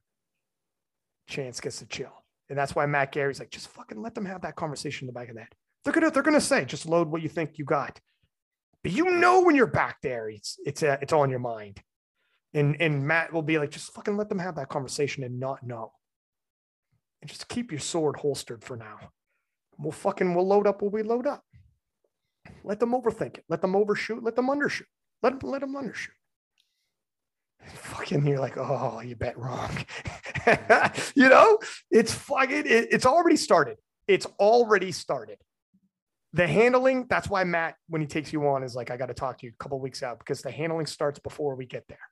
And he has like full on video conferences with you and everything. He doesn't just fucking the day of. How you feel son? It's going to be uh, you know? So it's already started man. I don't know. What do you think of gab because you've battled jonathan. You know the kid's a tiger and i love jonathan too. He's a he's a fucking really real nice guy. And i know you know chance. You had conversation with him. He's also a nice guy what are your thoughts going in this? You don't, I'm not asking necessarily for a prediction, but you could just tell me, like, what are you thinking here with everything yeah. I told you? Um, I mean, I said this before, I'll say it again. Uh, I'm very naive to powerlifting, its history, and uh, the the loopholes, the ins and outs, and all these like little tactics and little things that you can do to get an edge. You know, I got into the sport to be the fucking strongest. That's it, and you know, and to be strong. Period. Um, I couldn't give two fucks. I, you know, I I respect it. I love it. I love that that's part of the sport. I love that that's how it's played. Um, but it, it's like I said before, man. I I compete for myself in the sense of attaining a standard that I see as as godly as something that you know nobody has ever done before, nobody would dare to do, um, or the average person would look at it and be like, "What? That you're out of your mind. You're crazy. You can't do that." Um, that's what gives me the thrill. That's why I do what I do um not to beat so and so not to uh like at the end of the day dude like hardware is hardware you know it goes in a mm. drawer. So um really history is what i'm looking to to to create and to make it to be able to wear around my neck. So um and to me that takes risks that takes that takes balls that takes confidence um and that's what i'm working on instilling. That said to give you a more kind of practical response I've battled both of them right? So um raw nationals was a great experience. Um you know chance is a good friend of mine but I, I kind of know I know how he thinks and I know how he works. And especially since he works so closely with Sean Noriega, now I really know how he thinks and how he works. Um, and Sean is another good friend of mine. Um, and in terms of Jonathan, you know, I we we actually really kind of like hit it off and, and, had a great time in Sweden. Um, Nina was so helpful in so many ways. Um, so all in all, like I see these guys, and that's this is kind of the weird thing when it comes to powerlifting because it's not a physical combat sport. You know, off the platform, you can kind of be cool with your boys. You know, you can kind of have healthy relationships with your competitors. Um, I have nothing. I'm not that, you know, dickhead. I try not to be that that asshole uh, competitor that's like, well, fuck my competitor, fuck everybody else. You know, it's like it doesn't have to be like that, man. You know, look, don't get me wrong. On game day, and especially for this world, my mindset is pretty like normally I go in and I'm very confident and I, I come in and I say, you know what? I'm here to do a job. We're going to get that job done to the best of my ability. Right. Um, but this time I'm coming in to to slaughter people. Like I am coming in to take no prisoners. I want to lacerate people's throats and eat it. Like I I am so I see red, you know, and, and like and that's that's from a that's still controlled. Like it's a controlled rage. And i'm just because i have this massive chip on my shoulder um and it has nothing to do with losing at raw nationals it has to do with losing to myself at last worlds. Um i think I, it was an utter like disgrace how i performed. And um and even what happened at usvi so i i am my own harshest critic. That's what's pushing me. Um, I have big plans for for worlds, obviously, and big goals. They have nothing to do with my competition. Sure, I'll do some research. Sure, I'll study up on it maybe look at what they're doing, but who get like at the end of the day, strength is strength, bro. This isn't like any given Sunday on football. Yeah, there are things that can happen, but if I take care of me and I take care of everything that has to do with me, right? If I line my ducks, if, if I, it's exactly what we were talking about before, put every quarter in the jar. If I do that, and that's that's all I really need to worry about, I can almost guarantee my success, right? That's the best shot at the very least at me having the success that I want. And so that's my that's my goal. Um, in terms of who's handling me and stuff, dude, I have no idea. I don't even think anybody is right now. Um, my coach is having a kid, so he won't be able to be there. Um, as of right time. now, yeah, I mean, as of right now, I, I did reach out to David Garcia a while back. He's a very good friend of mine. I love and trust him and uh, and he did agree to it. The downside is that scheduling issues obviously become a concern between his coaching and his athletes at USAPL nationals and and this situation. But he was he he sounded super super enthusiastic about making it work, even if he had to you know travel the day before and leave the next day. You know, so um, so that's a potential there. I mean, I don't know if my family will be able to come to South Africa with me. If they can, maybe I'll have my mom in the warm up room. You know, I, dog, I'm down listen, for that. Listen, listen, listen, listen, listen, listen, listen. Your mom can't handle you, dog. Listen, listen, listen. Here, here. Mom, res- we'll open another red and make it snappy. I, I respect. Um, you have the athlete's mentality of like just focusing on what you can focus on and be the strongest. Yep. That's true. I'm telling you for sure, though handling will be a factor if it's a close battle. Oh, absolutely. Absolutely. Uh, and, it, you don't need to care about it and be like, man, I, I, that's not the part. Because here's the thing: if we just went in the gym, like, who's let's just have you guys max out, and then whoever maxes out last, you win, um, right. for sure. But the problem is you can't, right? We're we're not doing like that. But you can have the athlete's mentality and just get yourself like Chance did, be like, because he, he Chance told me, and I'm sure Cayco's probably the same way with Joey. Chance is like, I'm just gonna fucking show up and and give Matt the keys and be like, I shut off and I'm here to do like you said. I'm here to fucking smash weights, man. Load the bar, pay attention, know the rules, load up the chips of the chips available, do all the games, putting placeholders, changing the first deadlift and doing whatever. Do all that. But that's what you do. I'm just gonna smash weights, man. Like that, yeah. that's the good thing about having a guy where you're like, I'm confident. I mean, obviously, I don't have that luxury, you know. Um, you could, I, you could get a big name. I, I don't know. You got to send me something because I have no idea. Dog, I don't I know who's in out. the game, you know. But uh, yeah, I mean, and I'm all for it. Look, I, I know I sound very anti all this stuff. I'm not. I genuinely, I'm all for putting together the best package. And part of this means being prepared, right? Being as prepared as possible. And so if you've got Matt Gary or whoever else, like then fucking great. You have that much better um, of an edge, right? So to speak. Um, but yeah, and I, you know, again, to me, I think you you put it perfectly. In my mind, I will do everything I can to to be as prepared as possible for this competition. Um, and I'm going in like when I say nothing to lose, I mean like I don't give if I if I'm fucking breathing, I'm competing. So um, that that is that said, the, I, the the mentality is adapt and overcome period right? So if if it's game day i mean i've never really done those the tricks and stuff with like faking deadlifts and all this other stuff. To me i just feel like look man i'm, I'm here to do and, and again this kind of goes back to what i was talking about before. I have these standards. I have goals. I'm not going to say them but i have goals for this meet. Um and and i will man dude it's going to be a sad day for the world if i don't if i fall short of these goals at worlds because i will be so insanely frustrated with myself um, I won't be able to live with myself. So I am attacking this with more energy than I've ever attacked anything in my life before. Um, and I'm going to make it happen. And so I know for a fact that if I hit these goals and if I do what I think I can do and what I'm capable of and what I truly capable of, um, I don't give a fuck what games they play. They ain't fucking coming close. So I, you know, and, but and you don't want it to be a factor. Fun. You don't want it to be a factor that's a learning lesson later. Like absolutely should have. You want it to be like I am doing everything you don't have to care about this. You just got to get someone else who does. Delegation yeah. is that. uh like if you get your, I don't know, fucking, we keep using Matt Gary. I don't think Arian's going to be there, but we'll find somebody. We'll find somebody that level.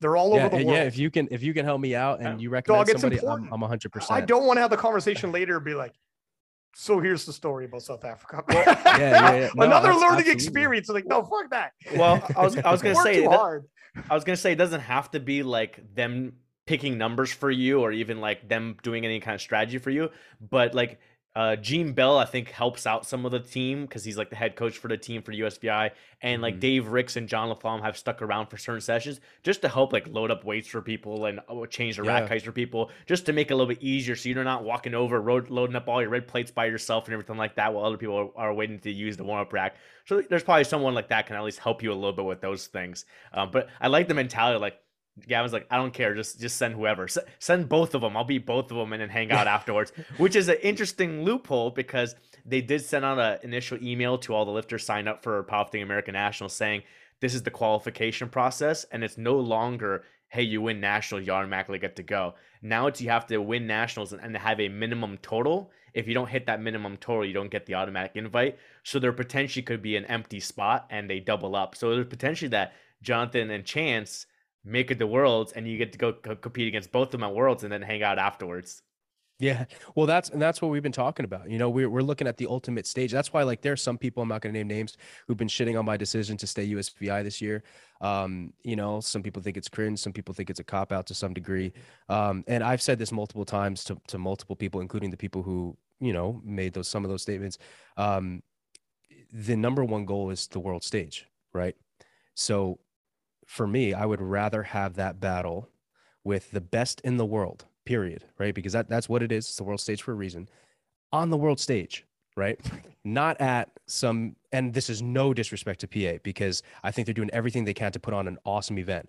But still, the facts remain, they just put this thing together. So yeah. would I rather do that at a, a nationally level event that was just put together just so it could be put together, or would I rather do that at the world stage? And so that's not the only reason why I stayed USVI, but it's one of the biggest. And um, yeah, and the, what I'm getting at here is that yeah, there's a huge possibility that we're gonna have art like quite frankly the best 93s, not just like the best from the US and the, like all across the board. You're like Chance, Cayco. Um, I don't really consider myself one just yet, but I'll be there. You know, you've got Gustav, um, and there's a couple of other athletes uh, that I've yeah. I've been told that are very strong as well. Um, and that, that, that's the beauty of it. So so yeah man i mean i look i am totally open to any suggestions and stuff like that when it comes to the handling. Last year or uh, junior worlds handling i think it was the it was the best that i think at the time could have been offered which was which was great. I think i was ill prepared in terms of having warm-ups ready on a sheet to give to somebody who didn't know me through a hole in the wall you know? There are definitely things i could have done as an athlete to make my handlers experience a little bit easier um, and more efficient. But um, yeah learning from from junior worlds for sure. Like i'm going in this as prepared as I, like i already have an outline of literally every single fucking thing outlined planned out everything from warm-ups to timing um, to what if this happens what if that happens. Um, and then even at this point i'm you know i'm kind of working around like it, it, i don't want to say strategy but let's say for example and this is something I'll, I'll snippet i'll give. Let's say we're in a position where i can squat 750 right which i think is like 340 kg. If we're in a position to do that do we do that right? Is that a lead that I should take early on? And is that's because that's a risk. No matter what, it would probably be a risk, right? Or do we just take, let's say, 733? Big difference, right? Could be the difference of a win. But again, you're talking about two other competitive athletes who have big lifts and the lifts that succeed or succeed my squat, right? The bench and the deadlift. So now these are things to consider. These are things that I'm working on now that I'm thinking about now. Um, that way, when it's game day, the decisions have already been made. Um, you know and and really you know from my core it's it's more so just about like okay well what at the end of the day will leave me with the result that i want most right? Um and that's how i'm making these decisions. Uh but yeah i'm i'm totally open. I recognize that i am naive let me say this. this. Let me say something. I know you're saying the decisions will be made before i get there but like i'm what i would say is like uh, i'll drop this story and um i fucking love mike t. I, I everyone knows i love mike t uh, I I fucking say when I repost them, I'm like, um, me and Mike T are waiting to enter a restaurant, and you seat Mike T before me. Okay, he's he's got a seat before I do, and you don't got to tell me shit. say less. If you come to me, I'll be no. I see Mike first, right? I love Mike T.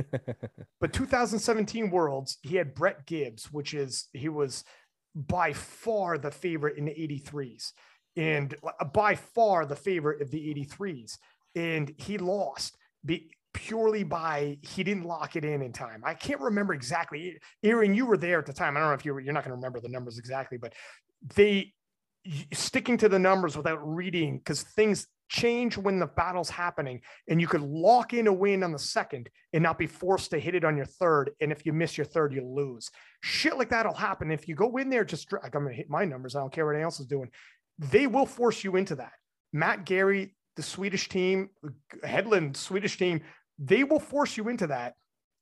And if you didn't lock it in in time, you will fucking lose.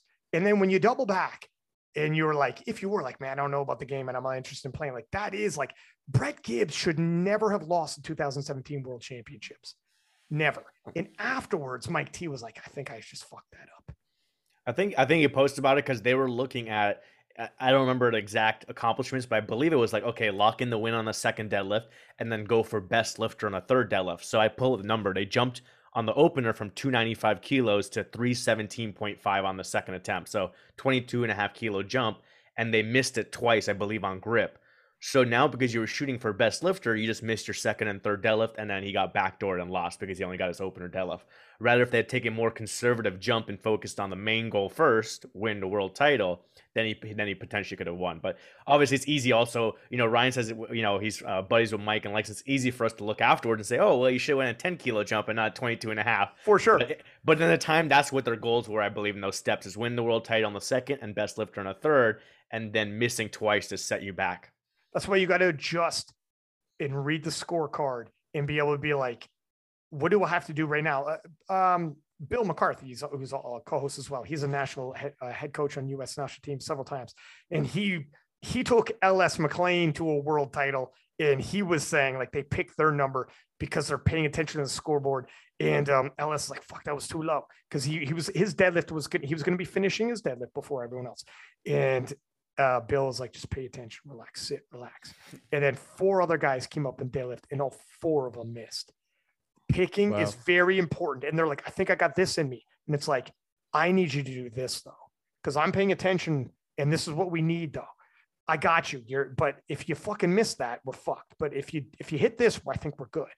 And that's when you know it does it does matter. And um, it, it's happened before. It, it's I would prefer to be the stronger person on the platform than just the better handler.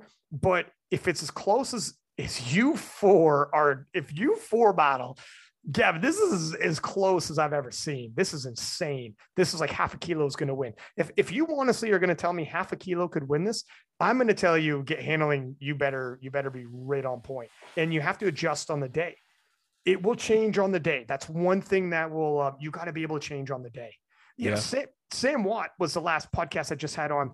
He's 51. He just won uh he just won the British Nationals and won British best best lifter and he's like I fucking totally changed everything on the day uh because it wasn't what I thought it was going to be. He's like fuck. He's like you just eat the food that's there that day. That's when a lot of things are going to start happening and you have to pay attention to what's going on. Um I don't know man. But that's easy.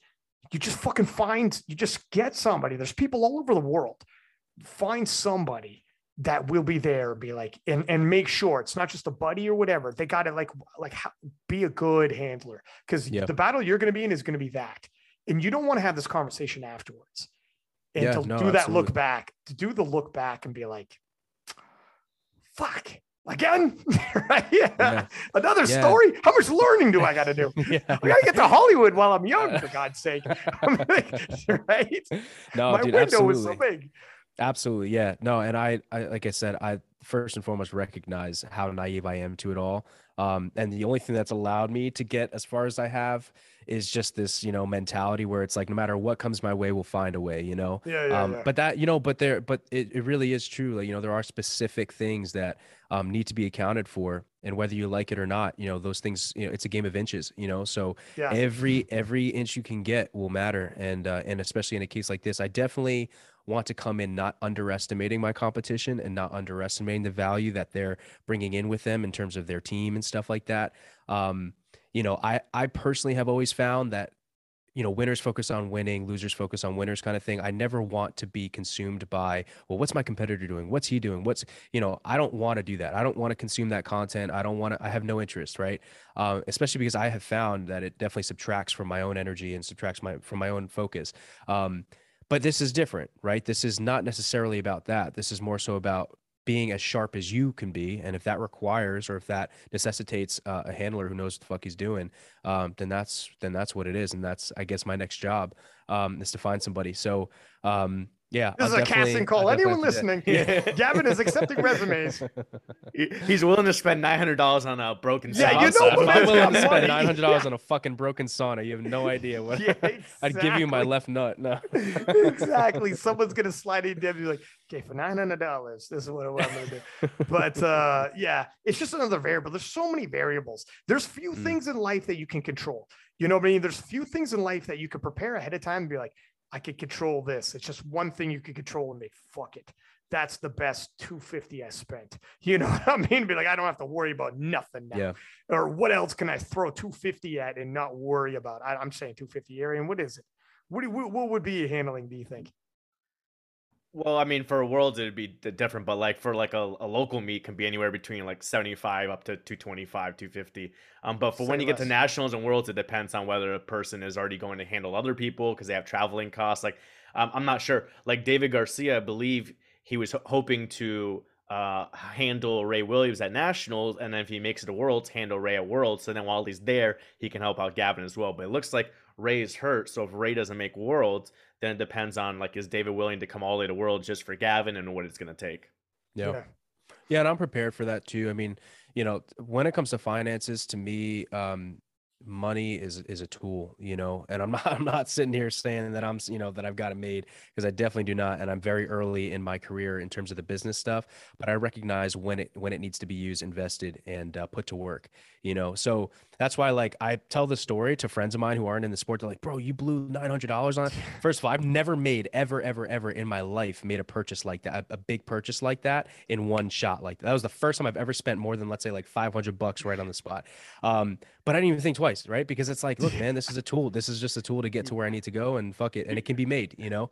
Um, but yeah, so financially and stuff, I'm I I don't give if you listen, man, helps me achieve my goals. It is what it is. I'll fucking I'll sign my life away for. it's your dream. It's literally your dream. It's like, wow, I mean, yeah. fuck. I mean, you're gonna yeah, fly all the yeah, you're gonna be fly all the way there. You might as well be like, you know, for 200 more yeah, fuck it, go, let's go. That, Just take care oh, of it, 100%. please.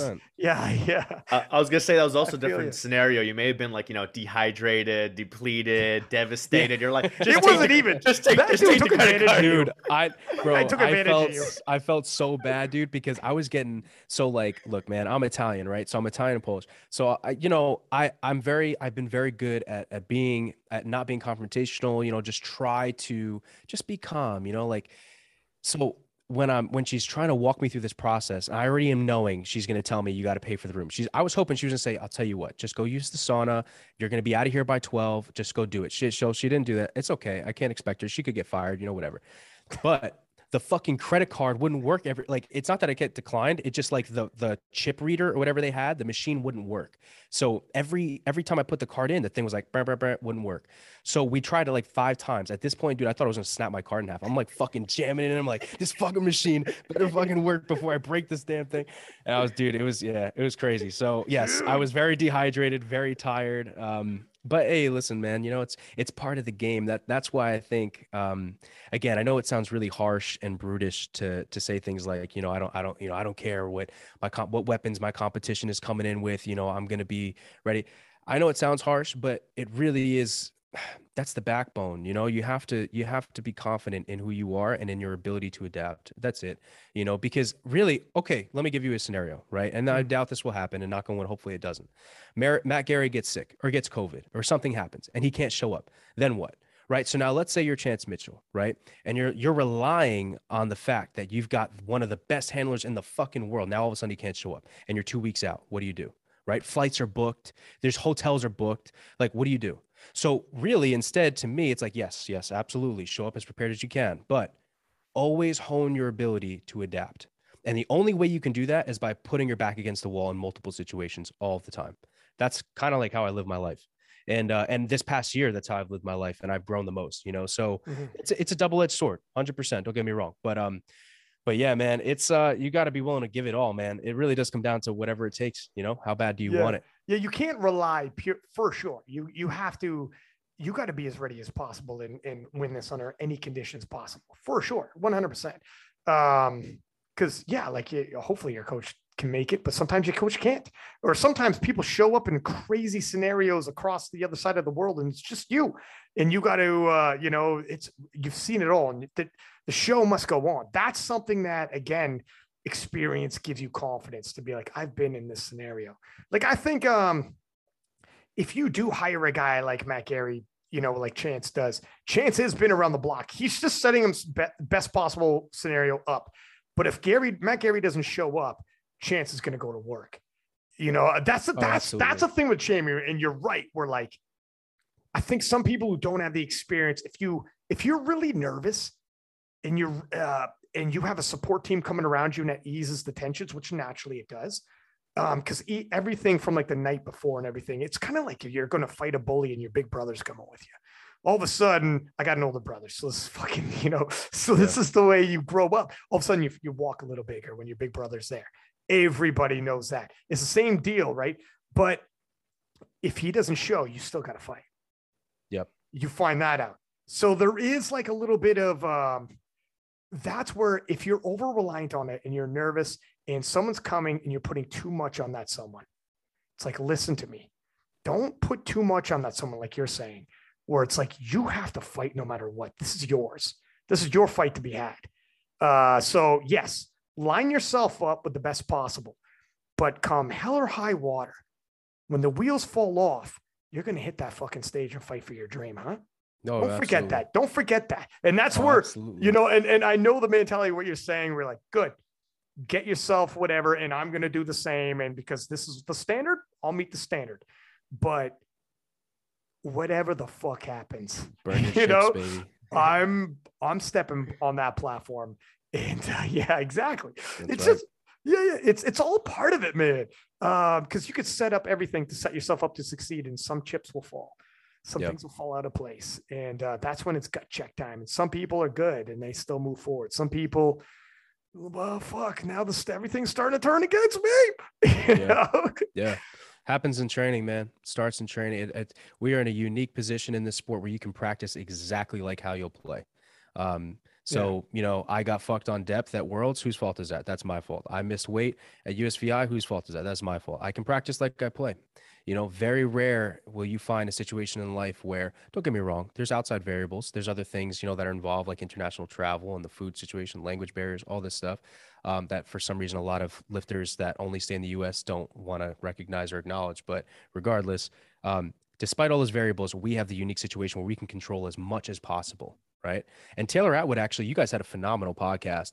Um, it was the one where him and Jason were on, and uh, I'm sure you guys have done multiple. But uh, I was listening to him talk, but he's like everything down to the fucking chalk. Why don't you have your own chalk? And when I heard him say that, I was like, you know, you're fucking right, dude. Like, why wouldn't I have my own chalk? Why wouldn't I use the same chalk that I've been using in training that I can, you know what I mean? Like there's these little things you don't even recognize you can control and you can line up um, to work in your favor. Um, and again, and when you train, you know, you will have shitty sessions. How do you approach them? Do you keep going or do you just pack your bags and go home? You know do you find a way? You know like today i had a unique experience. I've never had it happen before but um, i was doing so i had a top uh, pause set on squats a top double pause with like 618 or something like that. And then i had back downs four by six uh, two count pauses with uh, like 525 right?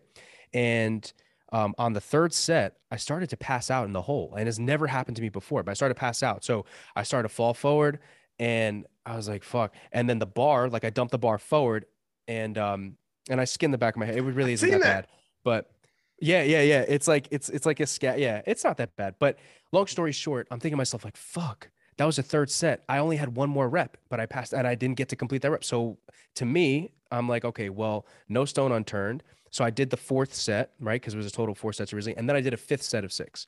Be, to make up for that one rep that I didn't get because I had passed out. And some people, like I've had people come up to me in the gym, you know, OGs in the sport, they're like, "Oh, that's stupid. You're gonna get hurt. You're fucking retarded. That doesn't work." But to me, it's like, dog, man, I don't give a fuck. Like, if I'm not giving 110 percent, if I am not, if I make sure, like, you think about like a football field, right? I remember I used to play football. I played um, at Don Bosco Prep in high school, and um, we used to have double sessions. We would run all the time. Coaches would send kids running laps, right? And you always knew the attitude of a player as to whether or not they cut the corners, right? And it's so cliche, but I would see it all the time. I remember I'm like, there's paint. You can see the fucking edges, right? Mm. And yet some people would curve in just on the corners. It's subtle, man. It's very subtle. But that's that was like it's the same thing in powerlifting for me. Every there are going to be subtle things. Are you sandbagging your accessories? Oh, well, what does that mean? Well, I don't know. Are you fucking sweating? You know, are you training? Are you working hard? Are you sore?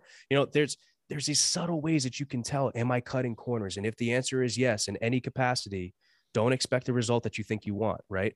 That's the same thing you know with me. And, and again like the proof is in the pudding dude. If i don't if i'm cutting corners on my nutrition or my water cut stuff i'm gonna get that result right? So um so yeah but 100% i mean you know i don't know. To me i, I think i am very naive to all the uh all the all the ways that a powerlifter should be approaching the sport. Not um, necessarily. Um, I, dude, first off, I love that fucking uh, sports analogy you gave, like coaches doing that. And it, like, you know what? We say you cut corners. I actually never fucking, is that where the expression comes from? I don't know, but I would imagine. I mean, it, totally 100%. Um, yeah. But that's amazing to be like, you cut corners. And it's true. You kind of, it shows a little, just a little fucking indication when yeah. nobody's looking? Do you take the foot off the gas a little bit? Hey, ease up right. on yourself a little bit when no one's looking. That's uh, everyone's in the room, but you just don't think we're looking. What happens when no one else is in the room? And I think you're supposed to be doing your work. How much confidence you got in that guy now, right. with a guy who's never cuts a goddamn corner? You come in on a Saturday because you told him to come in a Saturday. He's alone and he's still not cutting corners. There's yeah. a different animal. You know, that's that's a whole nother deal. And um, yeah, man, I fucking it's true, man. it, it is uh there's when you do stuff like that to that level, you're a tough guy to beat. And that's why like this is all part of it, man. All of this shit is just all you're just putting all you're just setting yourself up to win is what you're doing, leaving no stone unturned, not cutting corners. You yeah. know, that is not cutting corners. That is the epitome of not cutting corners. What do I got to do? I'm fucking, then that's what we're going to do. Yeah, to the best of your ability, man. To the best of your ability. That's how you get game day ready, in my opinion. You know, I know a I lot lo- of people that that have this soft mindset and they wonder why like game day comes. Some people like it's a rare occasion, I think, for somebody to miss weight, but I know some people who you know might miss weight and then not compete. Just go home. I like know personally people who've done that, and I'm not knocking that at all because I understand the feeling and it sucks. It's a very gut wrenching feeling. You're very frustrated, disappointed, embarrassed. Um, but that's the difference. That is the that decision is the fucking difference. That's it. You make that decision. You committed. You owe it to yourself right? Those moments those decisions happen every single day in training. Every set every rep. Did you hold yourself accountable to depth to pauses to the you know it's it's always present. You know you just got to rise to that standard.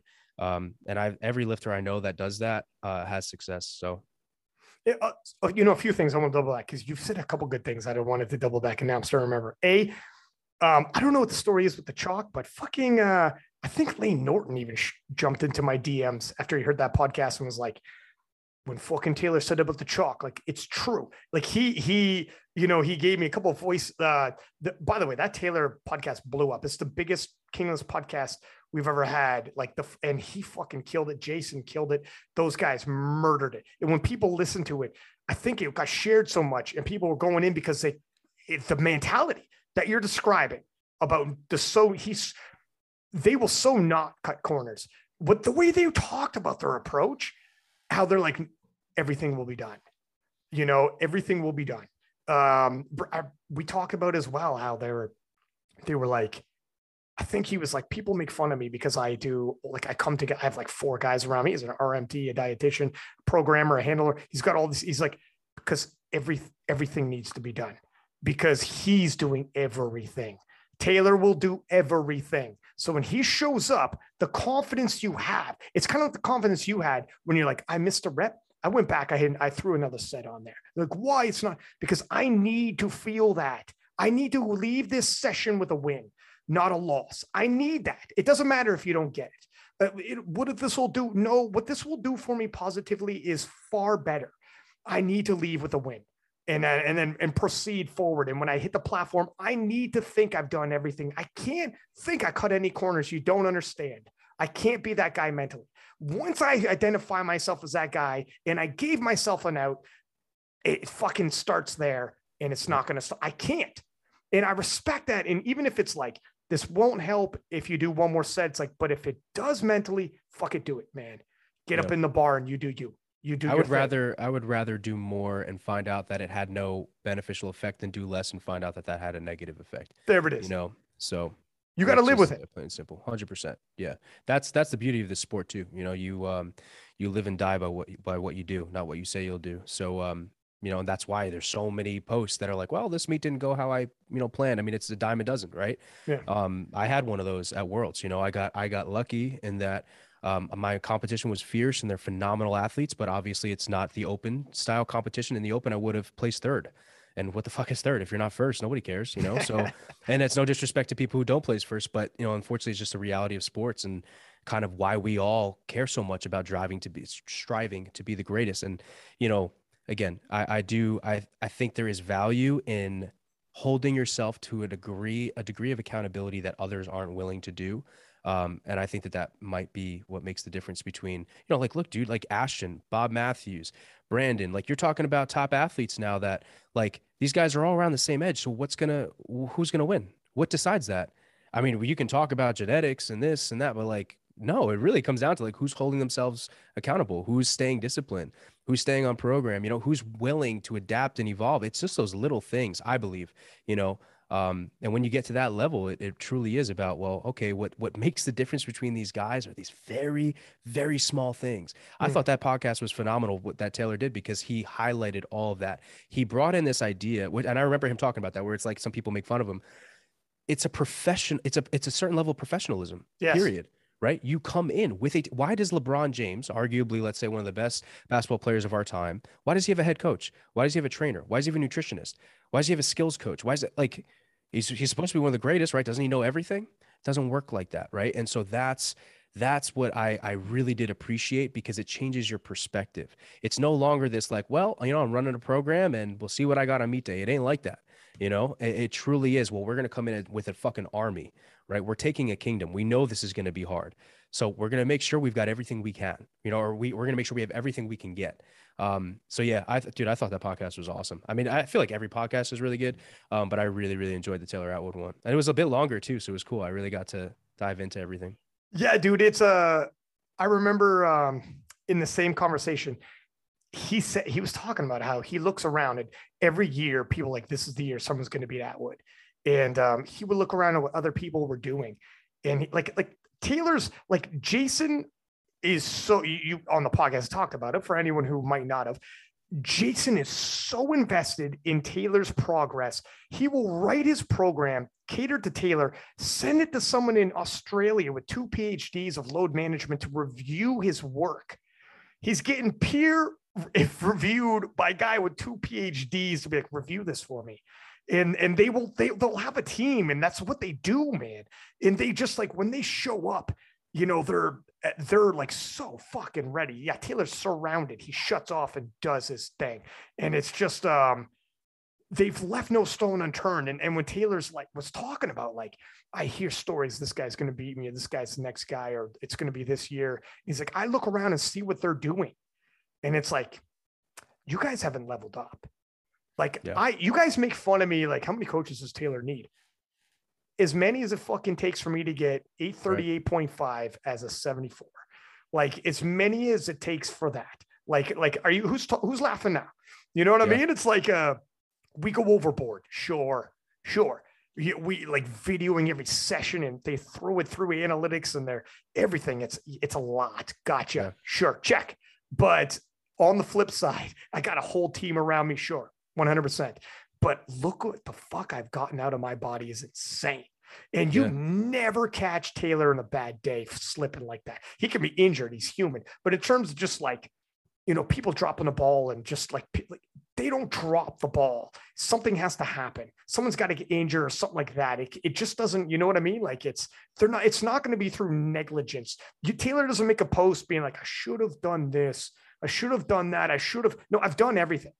Taylor yeah. hits so he's like, I did it all. I got hurt and this happened or whatever the shit, but it's, you know, it's just different, man. It's that that mentality that uh, a professionalism is is kind of what you said, what he was saying. It's fucking tough though, eh? Yeah. It's because we're not like professional professionals, like like like a Kobe Bryant or or uh, you know LeBron James or whatever. We're not at that level yet. So it's weird when when so people think it's funny when a guy like Taylor sees himself like that. Yeah, and, I mean, and starts conducting standard. Like that's yeah, what that's the is. standard, yeah. man. You know, and everybody who's busy, like looking at you, pointing fingers at you, guess where they're not looking because they can't. They're not looking forward, right? So fuck them. Like, go ahead. you know, you can look yeah. at me all you want. You know, I'm looking at myself. Believe me, I'm laughing at myself just as much. You know what I mean? There's plenty of things that I'm fucking up and that mistakes I make, things that you know, everything's obviously clear. You have 20/20 vision, vision when it's hindsight, right? So like, you right. can look backwards and be like, oh man, I could have done this but it's not about that, man. It truly is about leveling up and moving forward. And I learned so much from that podcast. And I think, again, another snippet I think people can get from this is uh, take notes. Don't just like listen. Like if I listen to a Joe Rogan podcast with a guy like Andrew Huberman, who's talking about testosterone, sleep, all the cortisol levels, all of these different things, I'm not just going to sit there for three hours listening to it mindlessly. I'm going to take some fucking notes and then I'm going to re- reference that or compare that to what I do currently and then see okay what what changes can be made? What can I do based on what this man is saying to improve um, everything that I'm doing currently right? Mm. um, doing things like that dude that stuff matters man. All these like little pieces really do matter if you want to be the best. If you don't don't worry about it. But if you do you're going to have to go the extra mile every single time. That's the big caveat at the end. Thank you. Yeah if you want to be like if you're if you're like Gavin Adin, Taylor Atwood, like you got your guys' mentalities, people are gonna listen to this podcast, like listen to Taylor one, by the way. Um, like they're what people are getting out, what you got out of the Taylor, people are gonna get out of the way you talk. Like you have the same mentality. But um if if that's if that doesn't sound like that to you, or, or at least it's not you in this venture of powerlifting, that's fine. Have fun, number one because uh, you might be doing this in your fucking day job and your whatever the shit. There's a lot of things, right? It doesn't have to be all or nothing in, into powerlifting, but uh, just recognize in every venture, if you're going to take something from somebody, if it's business or whatever the shit it is, if the other person is like Taylor Atwood doing what Taylor Atwood's doing and wants it as bad as that, where he's so fucking in that his peers that are at his level are like, what the fuck? You're not going to take it from him. Move on. That's probably the biggest takeaway. If you want something and he, that other person wants something and you find out they got the Taylor Atwood mentality of everything, all in, every aspect. My it, that's how in I am. You will be intimidated by that and be like, well, I don't know. I'm not going to have this he's probably going to take it from me. and yeah. that's business. That's whatever the fuck in life. Yeah. Probably. You're not the, the good the good thing is you're probably not going to run into a guy like that very often. So don't yeah. worry. But yeah. if you become that guy, that's where your confidence becomes like I know Taylor carries himself be like he's so fucking comp. He, he's arrogant. He's whatever the fuck. But he's kind of all in and earned that to a degree, huh? If we're in the powerlifting yeah. community, he's gonna look at you and be like, okay, but are, have I if I not earned this? It's not even that, dude. It's just preparation expels all doubt, dude. So when right. you've been, I mean, he's been in the game. People think I know kids like that are my age that talk about Taylor and they like act like he's my age, like he's 23. He's not fucking like he's been in this. You know what I mean? So he's had years of putting in those quarters every single day. And when you are putting in every fucking quarter every single day 365 like yeah you're going to get results like taylor period you know and the reality is in this in this culture we compare right? That's how we know the value of someone as an athlete or as a, we compare it to somebody else okay?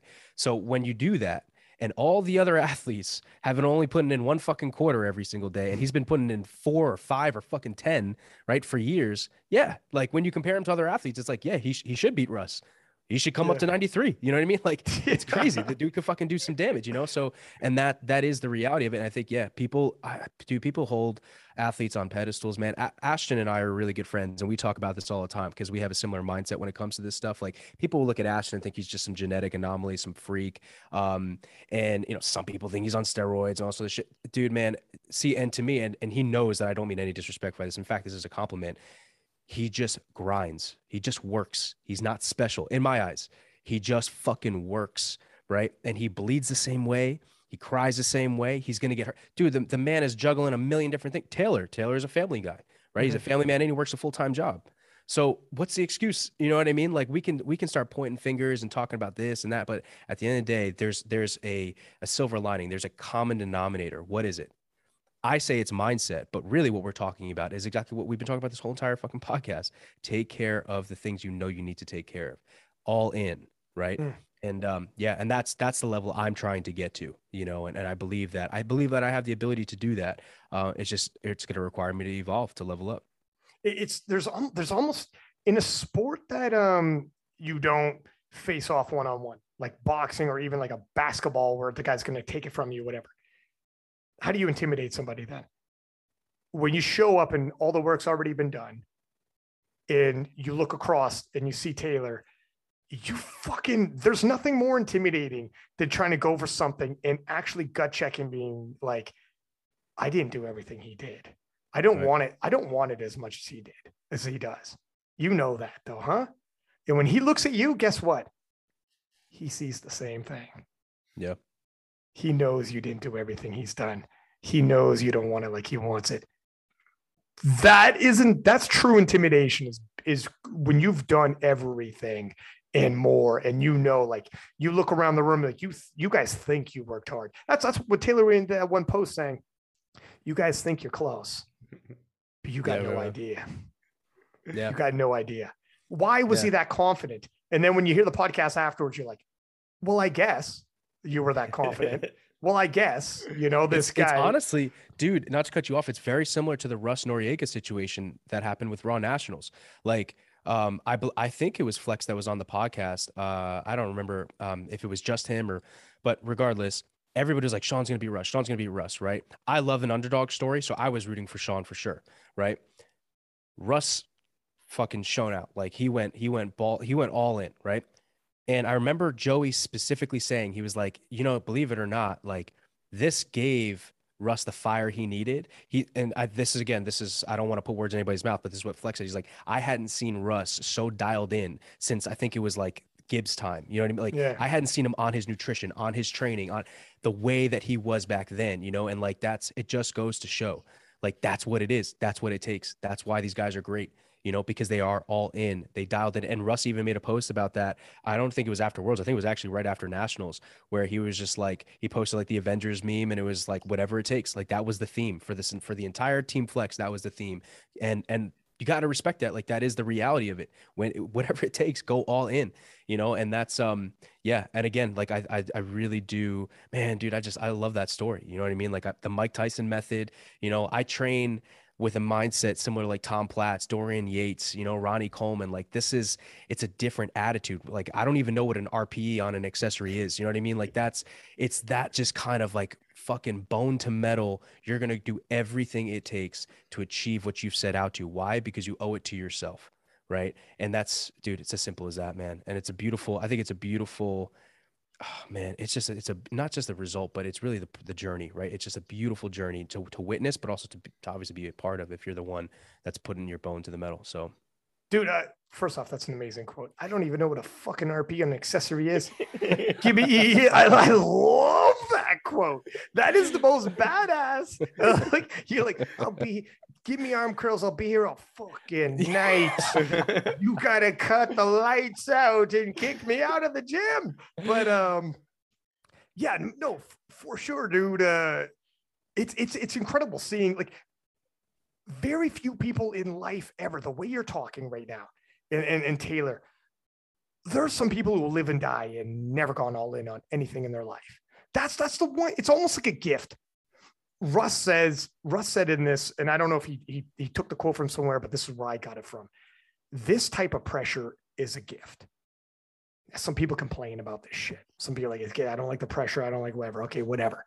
It's a fucking gift that people give a shit. People care, and everybody's looking at you. It's a gift that you're relevant. Um, you know, it's a gift. People are drawing inspiration from this. It's a gift. This type of pressure is a gift. And very few people in life will deal with that, will have that. And very few people in life in anything will go as all in and committed as the way you're talking, like Taylor and them, and, and that kind of mentality. Just fucking feel what it feels like to go all in, just give yourself to something. What would happen? What would happen if you took anyone, sat them down, and be like, what is a goal of yours, a dream or whatever? Fucking be an actor, a business, whatever the shit it is. You just whatever you're saving money, what you're saving up to get a house in this fucking climate, or whatever it is. The problem is, what if I sat you down and you had it was your everything, it was your entire focus, it was everything. It was like like we're talking now. You went all in what could you accomplish if you fucking took someone and they like just and you, you'd burn out if you did this your whole life but just like for one thing just once i want to know what it feels like. What would i what could i do? And just i pick one venture one thing and i just want to fucking go as all in as some of these guys that i've heard talk go all in. Wow what could i do? That's the I mean, beauty that's the beauty dude, that's that's the scary thing. What you're describing is my job. That that is literally my job like through content when I meet people, that is all I say the same thing. I've been saying the same thing since way before I ever even started powerlifting as I do now. The only difference is more people listen, right? Like that's the same thing. It's it's the message. It's hundred percent. It's like you guys have no idea how great you can be, how much fucking raw potential you have. The only difference between you and I is I believe in myself. That's it. That's the only difference. It's something you're completely in control of. Um, yeah, man, it's fucking it's insane, and that's why I think it bothers me that top athletes don't talk about this shit more. I think podcasts like this give people the opportunity to do so. Um, and I hope athletes take advantage of these opportunities. Um, but I was I was so happy when Taylor you know put out that podcast and spoke the way he spoke. Like, yeah, I could rub some people the wrong way, but um, at the end of the day, man, he's being raw, he's being himself, and I fuck with that, right? Because it's something where it's like, all right, well, not only am I do I get to witness somebody who's leading by example, not just saying he's going to be the best, but actually is the best. But now I get to hear his mindset. I get to hear him, right? Who mm. is he at his core? I get to learn from that and adapt to that. And like when I was a kid, dude, I was always thinking, all right, like Arnold, I was thinking about all these different people that not that I idolized, but people that I wanted to emulate, people that I wanted to be like. And I would take specific qualities from each individual, create this ideal self, and that's what I would want to rise to. Well, you can't do that if you don't learn from these people, if you don't actually get to hear them right? Arnold's got a million and one videos out there. I get to literally, he gave a lecture. I have notes on my big whiteboard of the five steps it takes to become successful, right? Mm. And I've listened to that lecture a million times. If Taylor never gave that podcast, I don't get to listen to that, right? I don't get to hear him say that. So it bothers me when like top athletes, you know, either think they're too cool for it or think it it rub it, you know, it dulls their edge or some shit if they if they're transparent with with their fans or with you know people in the sport um, about their process, their journey, their mindset. But it's huge, man. It's absolutely vital. And and it's cool because like then you can take a look back and be like, "Oh, how did he get there?" "Oh, yeah, that's fucking how." You know? and then you see that common denominator and then you know, "Okay, well if I want to get there, this is what I need to do." So Yeah, it would be like, "Oh, I probably never gone all in like that in anything in my life." That's yeah. probably fact. For sure, look at genetics help for sure. But at that top level, they all have genetics, right? Like all of them are genetically inclined, for sure. We've weeded that out before. By the time we get there, it's just the genetic freaks. So, and, and again, it looks like you throw sports out the window. When have you ever gone on all in on anything in your life like this? Yeah. Ever? That's man. That's that's what I was thinking. Is like, okay, so you're not the the best athlete. Like, can you be you know the best coach in the world, or can you be the best meet director in the world, or if you go outside of powerlifting, can you be the best at your specific job at, in the world? Like, it doesn't have to be like, oh well, you know, I don't have long arms for for a big deadlift, whatever like that. Well, what about the other things you're doing in your life? Yeah, dude, if you're starting a business and people like, yeah, just wasn't getting off the ground, or whatever the fuck your venture is in life, if you wanted it, if you wanted it like that, and you were like willing to go through like that, you were reorganizing your entire life for it. You bring a team around you. That's another humble thing is you bring in a team around you. You can't do it all when you recognize that. That's another thing that the younger me didn't know, older me knew is like fucking this is this is why reaching out to a guy like Arian. I'm not Arian Kamesi, man. Fucking this dude is this what he knows about powerlifting in terms like meet directing, um, as a ref, as a coach, handling, you know, but I I got my own assets and Arian's not six pack laughing at. But we put a fucking team around you, man.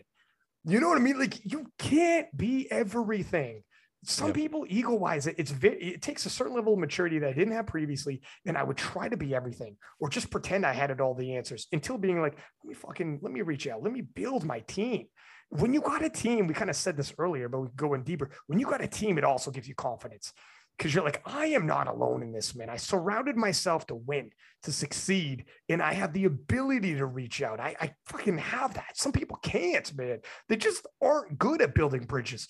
They just that's an asset as well, you know, or just recognizing when you need to, or recognizing when there's a hole, and just recognizing I need to cover this hole, and I'm not the guy to do it.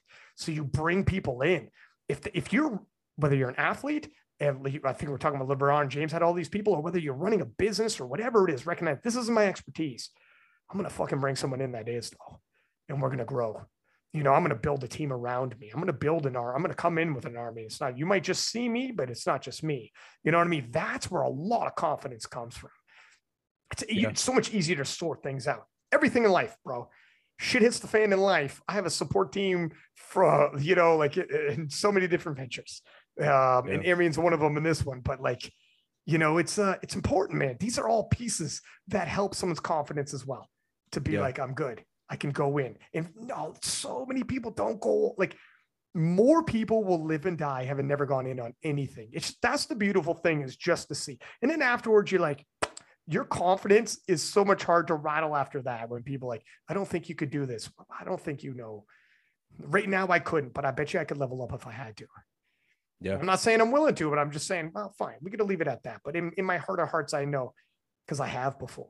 There's a beautiful yeah. thing of having done it once at least, being like, I fucking know if I had to level up and dig deep, you yeah. would you would look at me the same way some people look at Taylor and be like, if I want that and you want that, I will go sleepless nights. I will fucking organize myself. I'll organize my life. I will put together a team, and let's see if my team beats your team fucking buy. And, and, you know what I mean? That's that's scary yeah. when someone digs in like that and be like, ah, well, if you aren't willing to do that on this, I am. You know, yeah, then it's like, okay, absolutely. well, re- check, think it, think it. Maybe you got other things going on in life and you can't go in on that. Yeah. You know, well, then you better give it up. Right. You just need the audacity, man. You just gotta have the audacity to dare audacity. to do it, man. It's it's it's that simple. And people can some people can credit it to insanity. You kind of have to be a little insane to go this far, right? And some people can just kind of look at it as genius, right? I guess the two are kind of synonymous at this point. But regardless, you have to have the audacity. And no matter where it stems from, if you dare to be great, then naturally all these things will come together. And like when you talk about building a team, one of the biggest things is you have to recognize like okay again the bigger picture what is this for? Is this just about me or am i doing this? Does a rising tide raise raise all ships right? So am i trying to support other people? And when you support other people you'll find that a team will naturally start to form around you right? And when you attract when you start to become great you start to achieve things you start to attract that energy right? Um, bums attract bums, right? Like if I'm a if I'm a loser, if I'm a schlep, if, if I don't do anything and I don't pursue my goals and and I kind of just hang around all day and like, do you really think, you know, uh, Taylor Atwood wants to have a conversation with me? Yeah. Do you really think that King of the Lifts wants to have a conversation with? No, right? I'm nobody. And and and that's that's kind of the um well, I think it's it's the cold truth, right? A lot of people don't like to hear that because it's it can be a little unsettling but yeah, man, like Andy Frisella from 1st Form, I'm not a huge, huge fan of him anymore, but um, he used to really be somebody who motivated me a lot. And I listened to his podcast. Um, and that's one thing he says. He's like, you know what? The quickest or the best way to to make it to the top, be the fucking best at what you do. If you're the best at what you do and you're a leader in your game, in your industry, the best coach, the best hand, people will come, the money will come, everything will come. It's not easy, but it's simple, right? Um, and that's that's it, man. Like there is no, there is no guarantee. Like winning is unforgiving. It does not give a fuck how much you suffer, how much you sacrifice, how much you bleed or sweat. It doesn't, it doesn't care at all. It's completely impartial. But that's what makes it beautiful because you know that if you do win, it was on your own accord, right? It was because you were willing to go all in. Yeah, I encourage everybody to go all fucking in, man, on and, and everything. And I, I think Arian hit a beautiful point that it has to do with more than just powerlifting right? It's something that can absolutely be replicated into every single area of your life. Everything from your relationships, relationships with your children, to marriage, to your job, everything, you know. And that's again, there's um there's a comfort in knowing that. It's hard. It's not going to be easy, but it's possible. And possible is all we need. Monitor the people around you is a huge one for sure. Yeah. One, I it, there's another thing. The older I got, I you have friends that you had in high school and shit, early 20s, and then you got friends later on. And uh, maybe not you're way more mature than I was, but like um, later on, you're like, this person is like a negative influence. Like they're not bringing anything positive, like we said, in terms of like growing in certain ways or whatever. Like they're a negative influence. Like when you hang around them, you almost feel it too. Like you're like, oh, I don't know, man. You know what I mean? Like we're around each other through yeah. proximity because we have a past. But I don't know if you're that you're we're not gonna if I'm going all in on something or whatever, just period. Just you're not a positive person like that.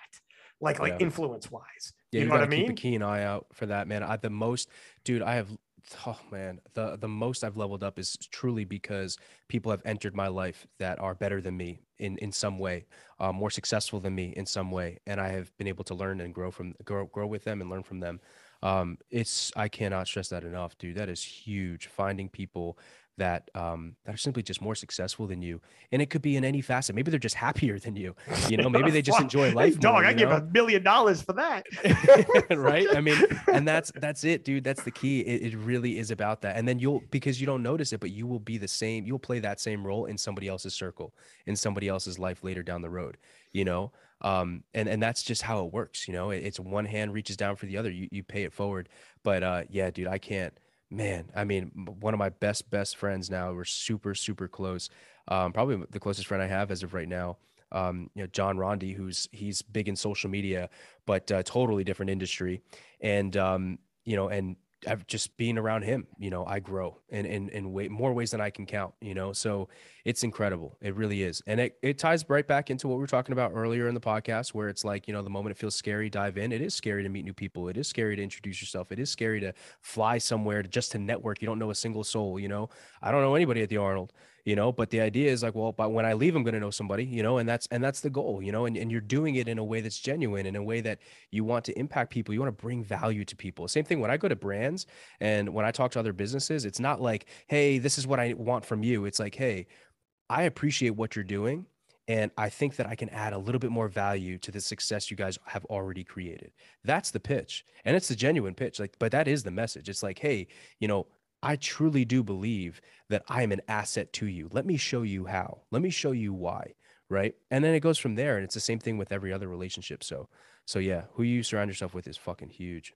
For sure. That's why I'm, that's why I'm grateful to be on here with you guys, man. No, that, that's why I fucking told. First off, I'm. It's gonna be impossible for me to find sound bites in this because there's too many. It's a fucking god. It's a three hour sound bite.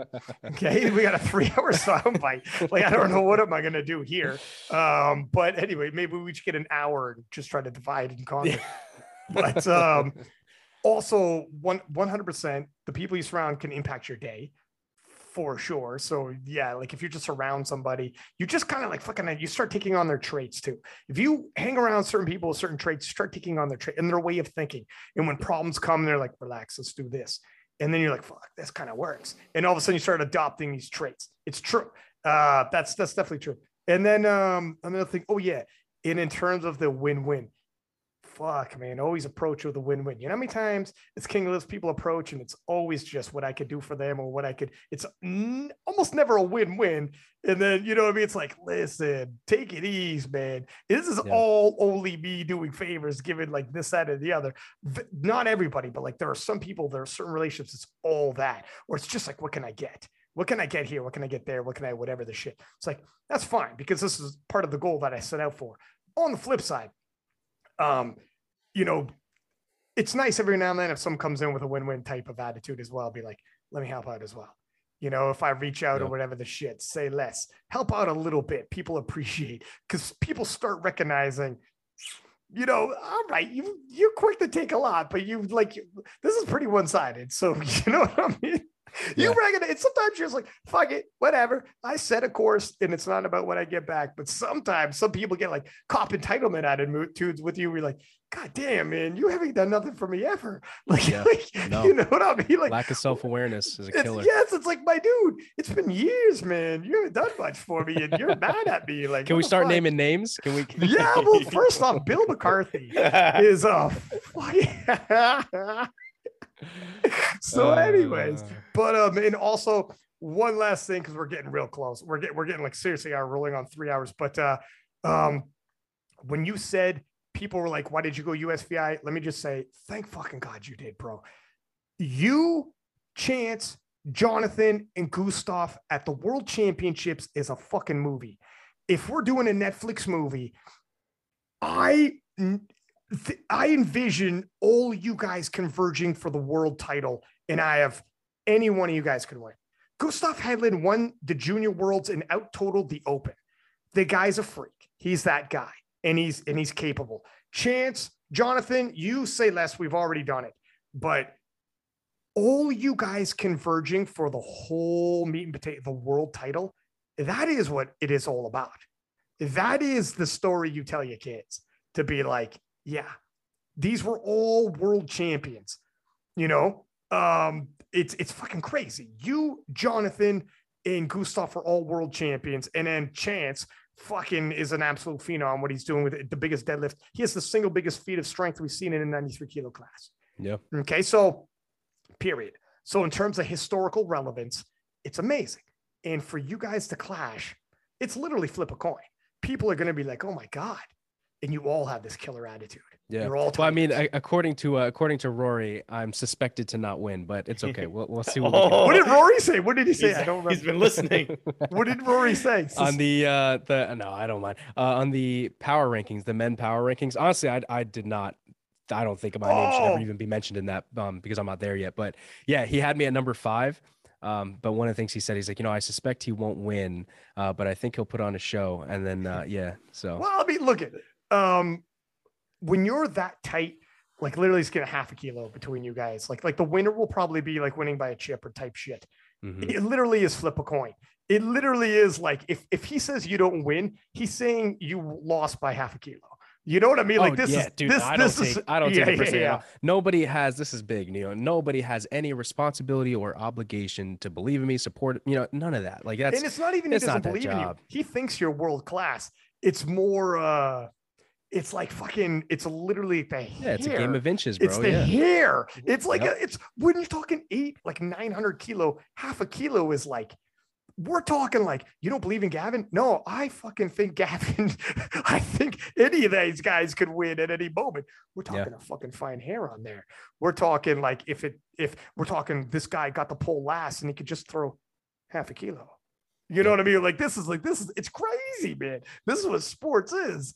Um, yeah, fuck, I, was, I, can't wait, dude. I can't believe I'm commentating it. Go ahead, Aaron. I, I was just gonna say possibly uh, Sascha Stendenbach from Germany, who has the world record deadlift, could be there as well. So that's another guy from another country. I knew there was someone we were missing internationally. Look, but, it happens every fucking time at the World Championships. People pop up out of nowhere because it's like Germany, you know, get all the heat. Sasha's got the biggest deadlift. We Sasha's got a fucking monster deadlift, and he's capable, and he's coming as well, and he's going to be pushing into the to the late eight hundos with his total. And um, fuck, thank you, sir. I, I was also gonna add with the whole uh, USVI thing. The, the thing I thought of is like it's funny how like years ago everyone's saying like oh us has the best lifters. Like our lifters would get top three at worlds. Too bad we can only send one person. Now you have this path where you can send some through usvi and some through powerlifting america and they're like oh it's a cop out. They're going to usvi it's like well what do you want? Do you want the top three guys at worlds yeah. or do you only want one guy and everyone has to compete at nationals and only the top guy goes? No man i yeah. like this. I'm talking i like i want this. I want more americans there if we can get more americans there in the rest of the world is is doing nutty things all over the world now. What we've seen with the French and, and yeah. British nationals, like it's getting crazy. Let's stack it. I am oh, the yeah, I am I the worlds is the end game. I want it at worlds. The worlds is is like where everyone in the world converges. I am like if we if America can send A and B team, fucking let's go. Let's oh, go. 100%. Yeah. And if you, dude, you're talking about you want the, the battle of the best. Yeah. So why wouldn't you? It, it makes no sense to me. I don't know. I, it, it I understand it from the perspective that some of these people have, and they see it as a loophole, and they see it. But yet, the same people who are talking that are totally fine with some of what I see as like the loopholes in normal like competitive standards of like you know protesting another lifter's lift. You know, like there are simple things like that that to me is like, well, it's kind of like a loophole. What do you mean you put up a hundred bucks and like that's so asinine to me. It doesn't make sense. But these things exist. Those same people that were that didn't like me because of my mouth and the way that I talk and the way I approach these things, you know, had something to say about this stuff. I think it's when it suits them, it's it's cool. When it doesn't, it doesn't. You know, and that I think a lot of these people too are a little bit biased, obviously, towards um uh, USAPL and and and all that, and I totally understand why, and that's fine. and this is no shade to them, but again, I I think I think the problem is so if you really really break it down, right? Logically, it does it did not make sense for me to do PA. Not even like remotely. And this is something that I, I really did consider because I'm a patriotic person. I want to wear the red, white, and blue. Um, I also don't want to run from competition. I don't want that's not me, right? I want to go head on. But again, you have to you have to understand like, well, what's more important? You know, golden glove or, you know, like a, an amateur boxing match, right? So mm again, to me, it's like I now have 15, I have a 15 week prep, bro. 15 week prep for fucking worlds. Chance and, and Cayco will have at best six to eight weeks, depending on whether or not they deload post PA or anything like that, right? So you just from that alone, you have to ask yourself, like, hmm, you know, I wonder what's the more logical, like, come on, you know, it's just little things like that. I don't know. I think that ultimately, um, I'm, the sport's not perfect. I think that uh, I, I personally am all for having more competition at the world stage. I don't care if it's America. I don't care if it's other countries. Bring every country in. I, I want the most amount of competition possible. That way, when I win, it's undeniable. That's my mindset. If you have chance there, then you have chance there. If you've got Cayco, if you've got everybody you can fuck like, fine, dude. You know, I'm, I'm all for it. Um, so yeah, I I'm in the same boat as you, dude. I uh, the more competition, the better, because then it can't be argued. And that's something Ashton told me too. Ashton was like, "Yeah, I think maybe eventually I'll go IPF, but um, he wants to go. He wants competition. He wants the best competition. And I guess you know he feels like with IPF there may not be as much as if he you know stayed USAPL. Um, and you have to respect that. You know his in his mindset, at least the way he he said it to me at the Arnold was like, "Look, man, I just I want the best competition. If I win against people that aren't competitive, you know, competitive to me, then the fuck? Why does it matter?" You know and that's that's kind of a similar mindset that i adopt is I, I if it's a world championship it it's got to be a true world championship. True. Anatoly would be there though so that he does have competition yeah, but that's no, okay we'll put a pin in that. fucking animal. He won't be there this year because obviously he's in ukraine right. and fucking whatever it is what it is. But um uh what was i gonna say though? No but dude uh, for in terms of the the world situation uh with usa value whatever nobody this is just like side stories. People are bored talking when Worlds rolls around and you four are about to take the world stage, it, nobody's gonna give a fuck. Everyone's gonna tune in and be like, "Holy shit, it's about to happen!" And they'll be like, "Well, Gavin dodge comp." Well, actually, no, he's like, they're about to converge. Titans are about to clash on this platform. There's no dodging. Nobody's gonna give Gavin a world gold medal without beating all of those guys at the same time. So don't worry about that. Don't worry about Gavin cannot reach his goal without beating all those guys. There's no if and buts about it. Uh, so it's going to happen. It's inevitable. Just it happening at Worlds is going to be amazing. And then when it's done, you get a gold medal around your neck, having defeated everybody we just said. Nobody's going to say, what can anybody say? Right. There's, that's yeah. it. That's it. That's it. Yeah, I agree. I agree. I just need a handler first well, well, let's hey, we got time. We got time. We got eight weeks or whatever, ten weeks, right? Got, gotta drop that. Anyone who's still listening at the end of the podcast, stop. We're still available. That's right. That's right. Slide into but his DMs. We'll we'll get it sorted. We'll leave no ship unturned or whatever. Uh, rock unturned, no ship rock. unturned. what the fuck? Rock. Ryan's like, I got you to Worlds when the whole world was falling apart. I'll get you a handler. Don't worry, I got you. I got you. Relax. Uh, I'm on the phone with Matt Gary as soon as we're done this. um, yeah, he's like, well, I got chance. This is kind of you're putting me in a bad spot here. Yeah, this is but, tricky. Uh... but anyways, listen, man, I appreciate you coming on here. We are for real closing in uh, three hours. This is a fucking phenomenal podcast. We got to do it again. As can I say something? As soon as you came on and started talking, I shit you not. I was like, I fucking missed this kid.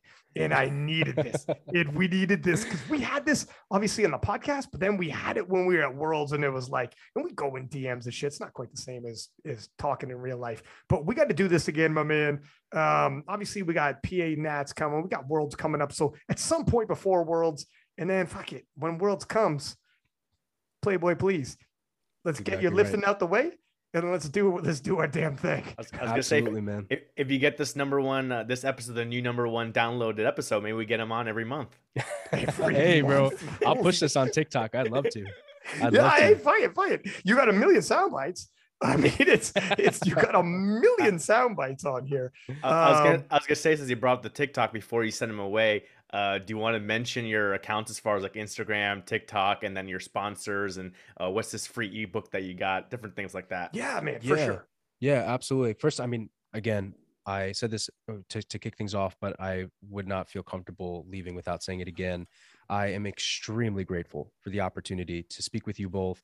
Um, even I know it sounds really corny, but even just to be in the presence of you both, um, it I learned so much from you guys. I'm inspired by you guys a ton, and I think you guys do phenomenal things for the community and for people. I think you guys, you guys are so big now, especially that you may not see maybe you do, but you may not see like there are kids, there are people listening to you guys that will come up to me, let's say at the Arnold, and be like, "Man, dude, you were on King of Lifts podcast, like Ryan and Eric, like they're, they're all such cool dudes. Like they've really inspired me to get into powerlifting."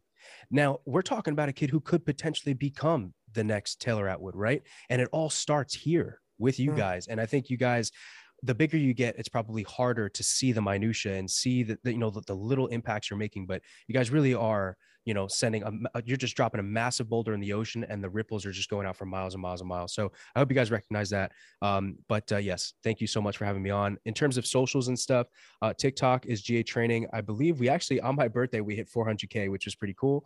Um, Holy that was, shit, my man! Yeah, Dude, that was a pretty big goal. You're a fucking monster. Yeah. You're a beast, dude. That's I've been amazing. I've been very blessed. Yeah, I've been very blessed with my community on there. Um, and of course, you know, and hope to to continue to grow on there. Uh, Instagram is just Gavin underscore ADIN. Um, and then beyond that, man, like I'm trying to get more on YouTube, but we'll see. Um, first we got to focus on this world championship but uh, yeah so i mean that's pretty much it. I have a link in my bio that has everything there. The only two companies that i've allowed to sponsor me is raw gear and sbd as of right now. Um, sbd obviously I, I, fucking love them um, but you guys can check that out in my link. And then uh, raw gear is pretty awesome too. Uh, they got a new drop coming. They do new drops every month but you guys can check that out there as well and then uh, yeah that free training ebook is a mindset ebook still stays consistent, man. I wrote that shit way before I even competed at Junior Worlds. And actually, if you read it, it's cool because it's like it's pretense, right? It's like I will become a world champion. This is the goal. This is good, and then it happened, right? And so yeah. it's it's it's cool to see. So yeah, and that's that's completely free. So all that stuff is there. You guys feel free to reach out to me, DM me. Um, yeah, I'll I'll always try and get back to everybody. And uh, yeah, I appreciate everything. Friggin' uh, your ebook at the end of Arnold's First Testament in 1980, he says at the end of it, he's like, I know this is crazy. I'm just a bodybuilder. But the last page, he goes, I want to be the number one box office in, in, in Hollywood. I know I got a crazy accent. People make fun of me. They can't even pronounce my last name and I look like a freak and no leading men look like me. And I, and I'm so hard to understand, but this is what I want to do. I also want to get into politics. And he goes, I know this sounds crazy, but it is what it is. And these are my goals and that's 1980 and then now it's like crazy your your book that's why whatever it's the same mentality type deal also um in terms of everything you want to do in life later on when you're like i think i told you this last time but when you say like i'm a world champion i was a powerlifter how good were you i was a world champion say less you don't have to explain to me much more. If I'm a powerlifting fan, I know who Cayco is. I know who these people were. But if I'm not, when you meet these Hollywood people and do all your thing, that's what a fucking world title does. That's the Correct. significance. I know what a world title means in every sport, and you were a world champion. Good. You're not going to get me to learn powerlifting and who these people were because it's a TV producer. He doesn't care, but he'll know that. He'll know that. He'll know you don't. You don't have to get into any more than that. That's the special piece of being a world champion. Undeniable. And another thing, my man Arian's got to get better at taking a compliment. He couldn't even fucking make eye contact this year, giving us. He's all like, "Fucking." My man came up. He's got. We got to talk, Arian. You, I got, you're got, used, I, you were loved enough. What's going I got, on? I got a camera here. I got your guys' screen here. I got a separate screen here with Gavin's uh, Instagram bio link. I got a screen over here, and on another laptop. Open up Open IPF. I'm looking everywhere, man. I got I'm my phone over here. I'm cornering him in Austin, and I'm gonna fucking give him a heart to heart to make him so uncomfortable. I mean, look at me in the eyes, son, and don't break away first. Are you guys going to? You guys are going to PA? I'm commentating, man. Oh, I'm, fuck I'm doing the media for a PA dog. Fuck yeah, I'm thinking about going, so I should listen. Listen, Gavin, I'm coming into your DMs real quick because uh, like we got some work to do, but but um, but I'm coming to PA. Um, I'll be there every single day. Arian will be there every single day. And uh, dude, if, yeah, if you come to PA, let me know. Uh, let let me know, faux show. Because uh, yeah, maybe maybe, maybe you can hop on uh, with Ryan for the commentating, or maybe just like a post post uh, fight interview or something. oh, we yeah. we I'm down. We, yeah, let me talk. Let me talk. I don't know what the schedule is. Um, you know, working with SBD who's doing the live stream, and uh, so they're the ones actually bringing me in for this. And um, I know we've asked some people, but fucking, I would love to get you in. I didn't know you're going to be there though. But if you yeah, are, I, I haven't booked flights, but I'll do I'll do Okay. it tonight. I don't care. Yeah. let me uh yeah if you're interested we're, let's talk offline and, and, and pursue this and let me see what's up but no matter what yeah keep let me know if you're gonna be there fuck yeah my man the, the boys are back but, but uh yeah it's gonna be some wild nights all right everybody peace until next time thank you guys see Thank you. you guys.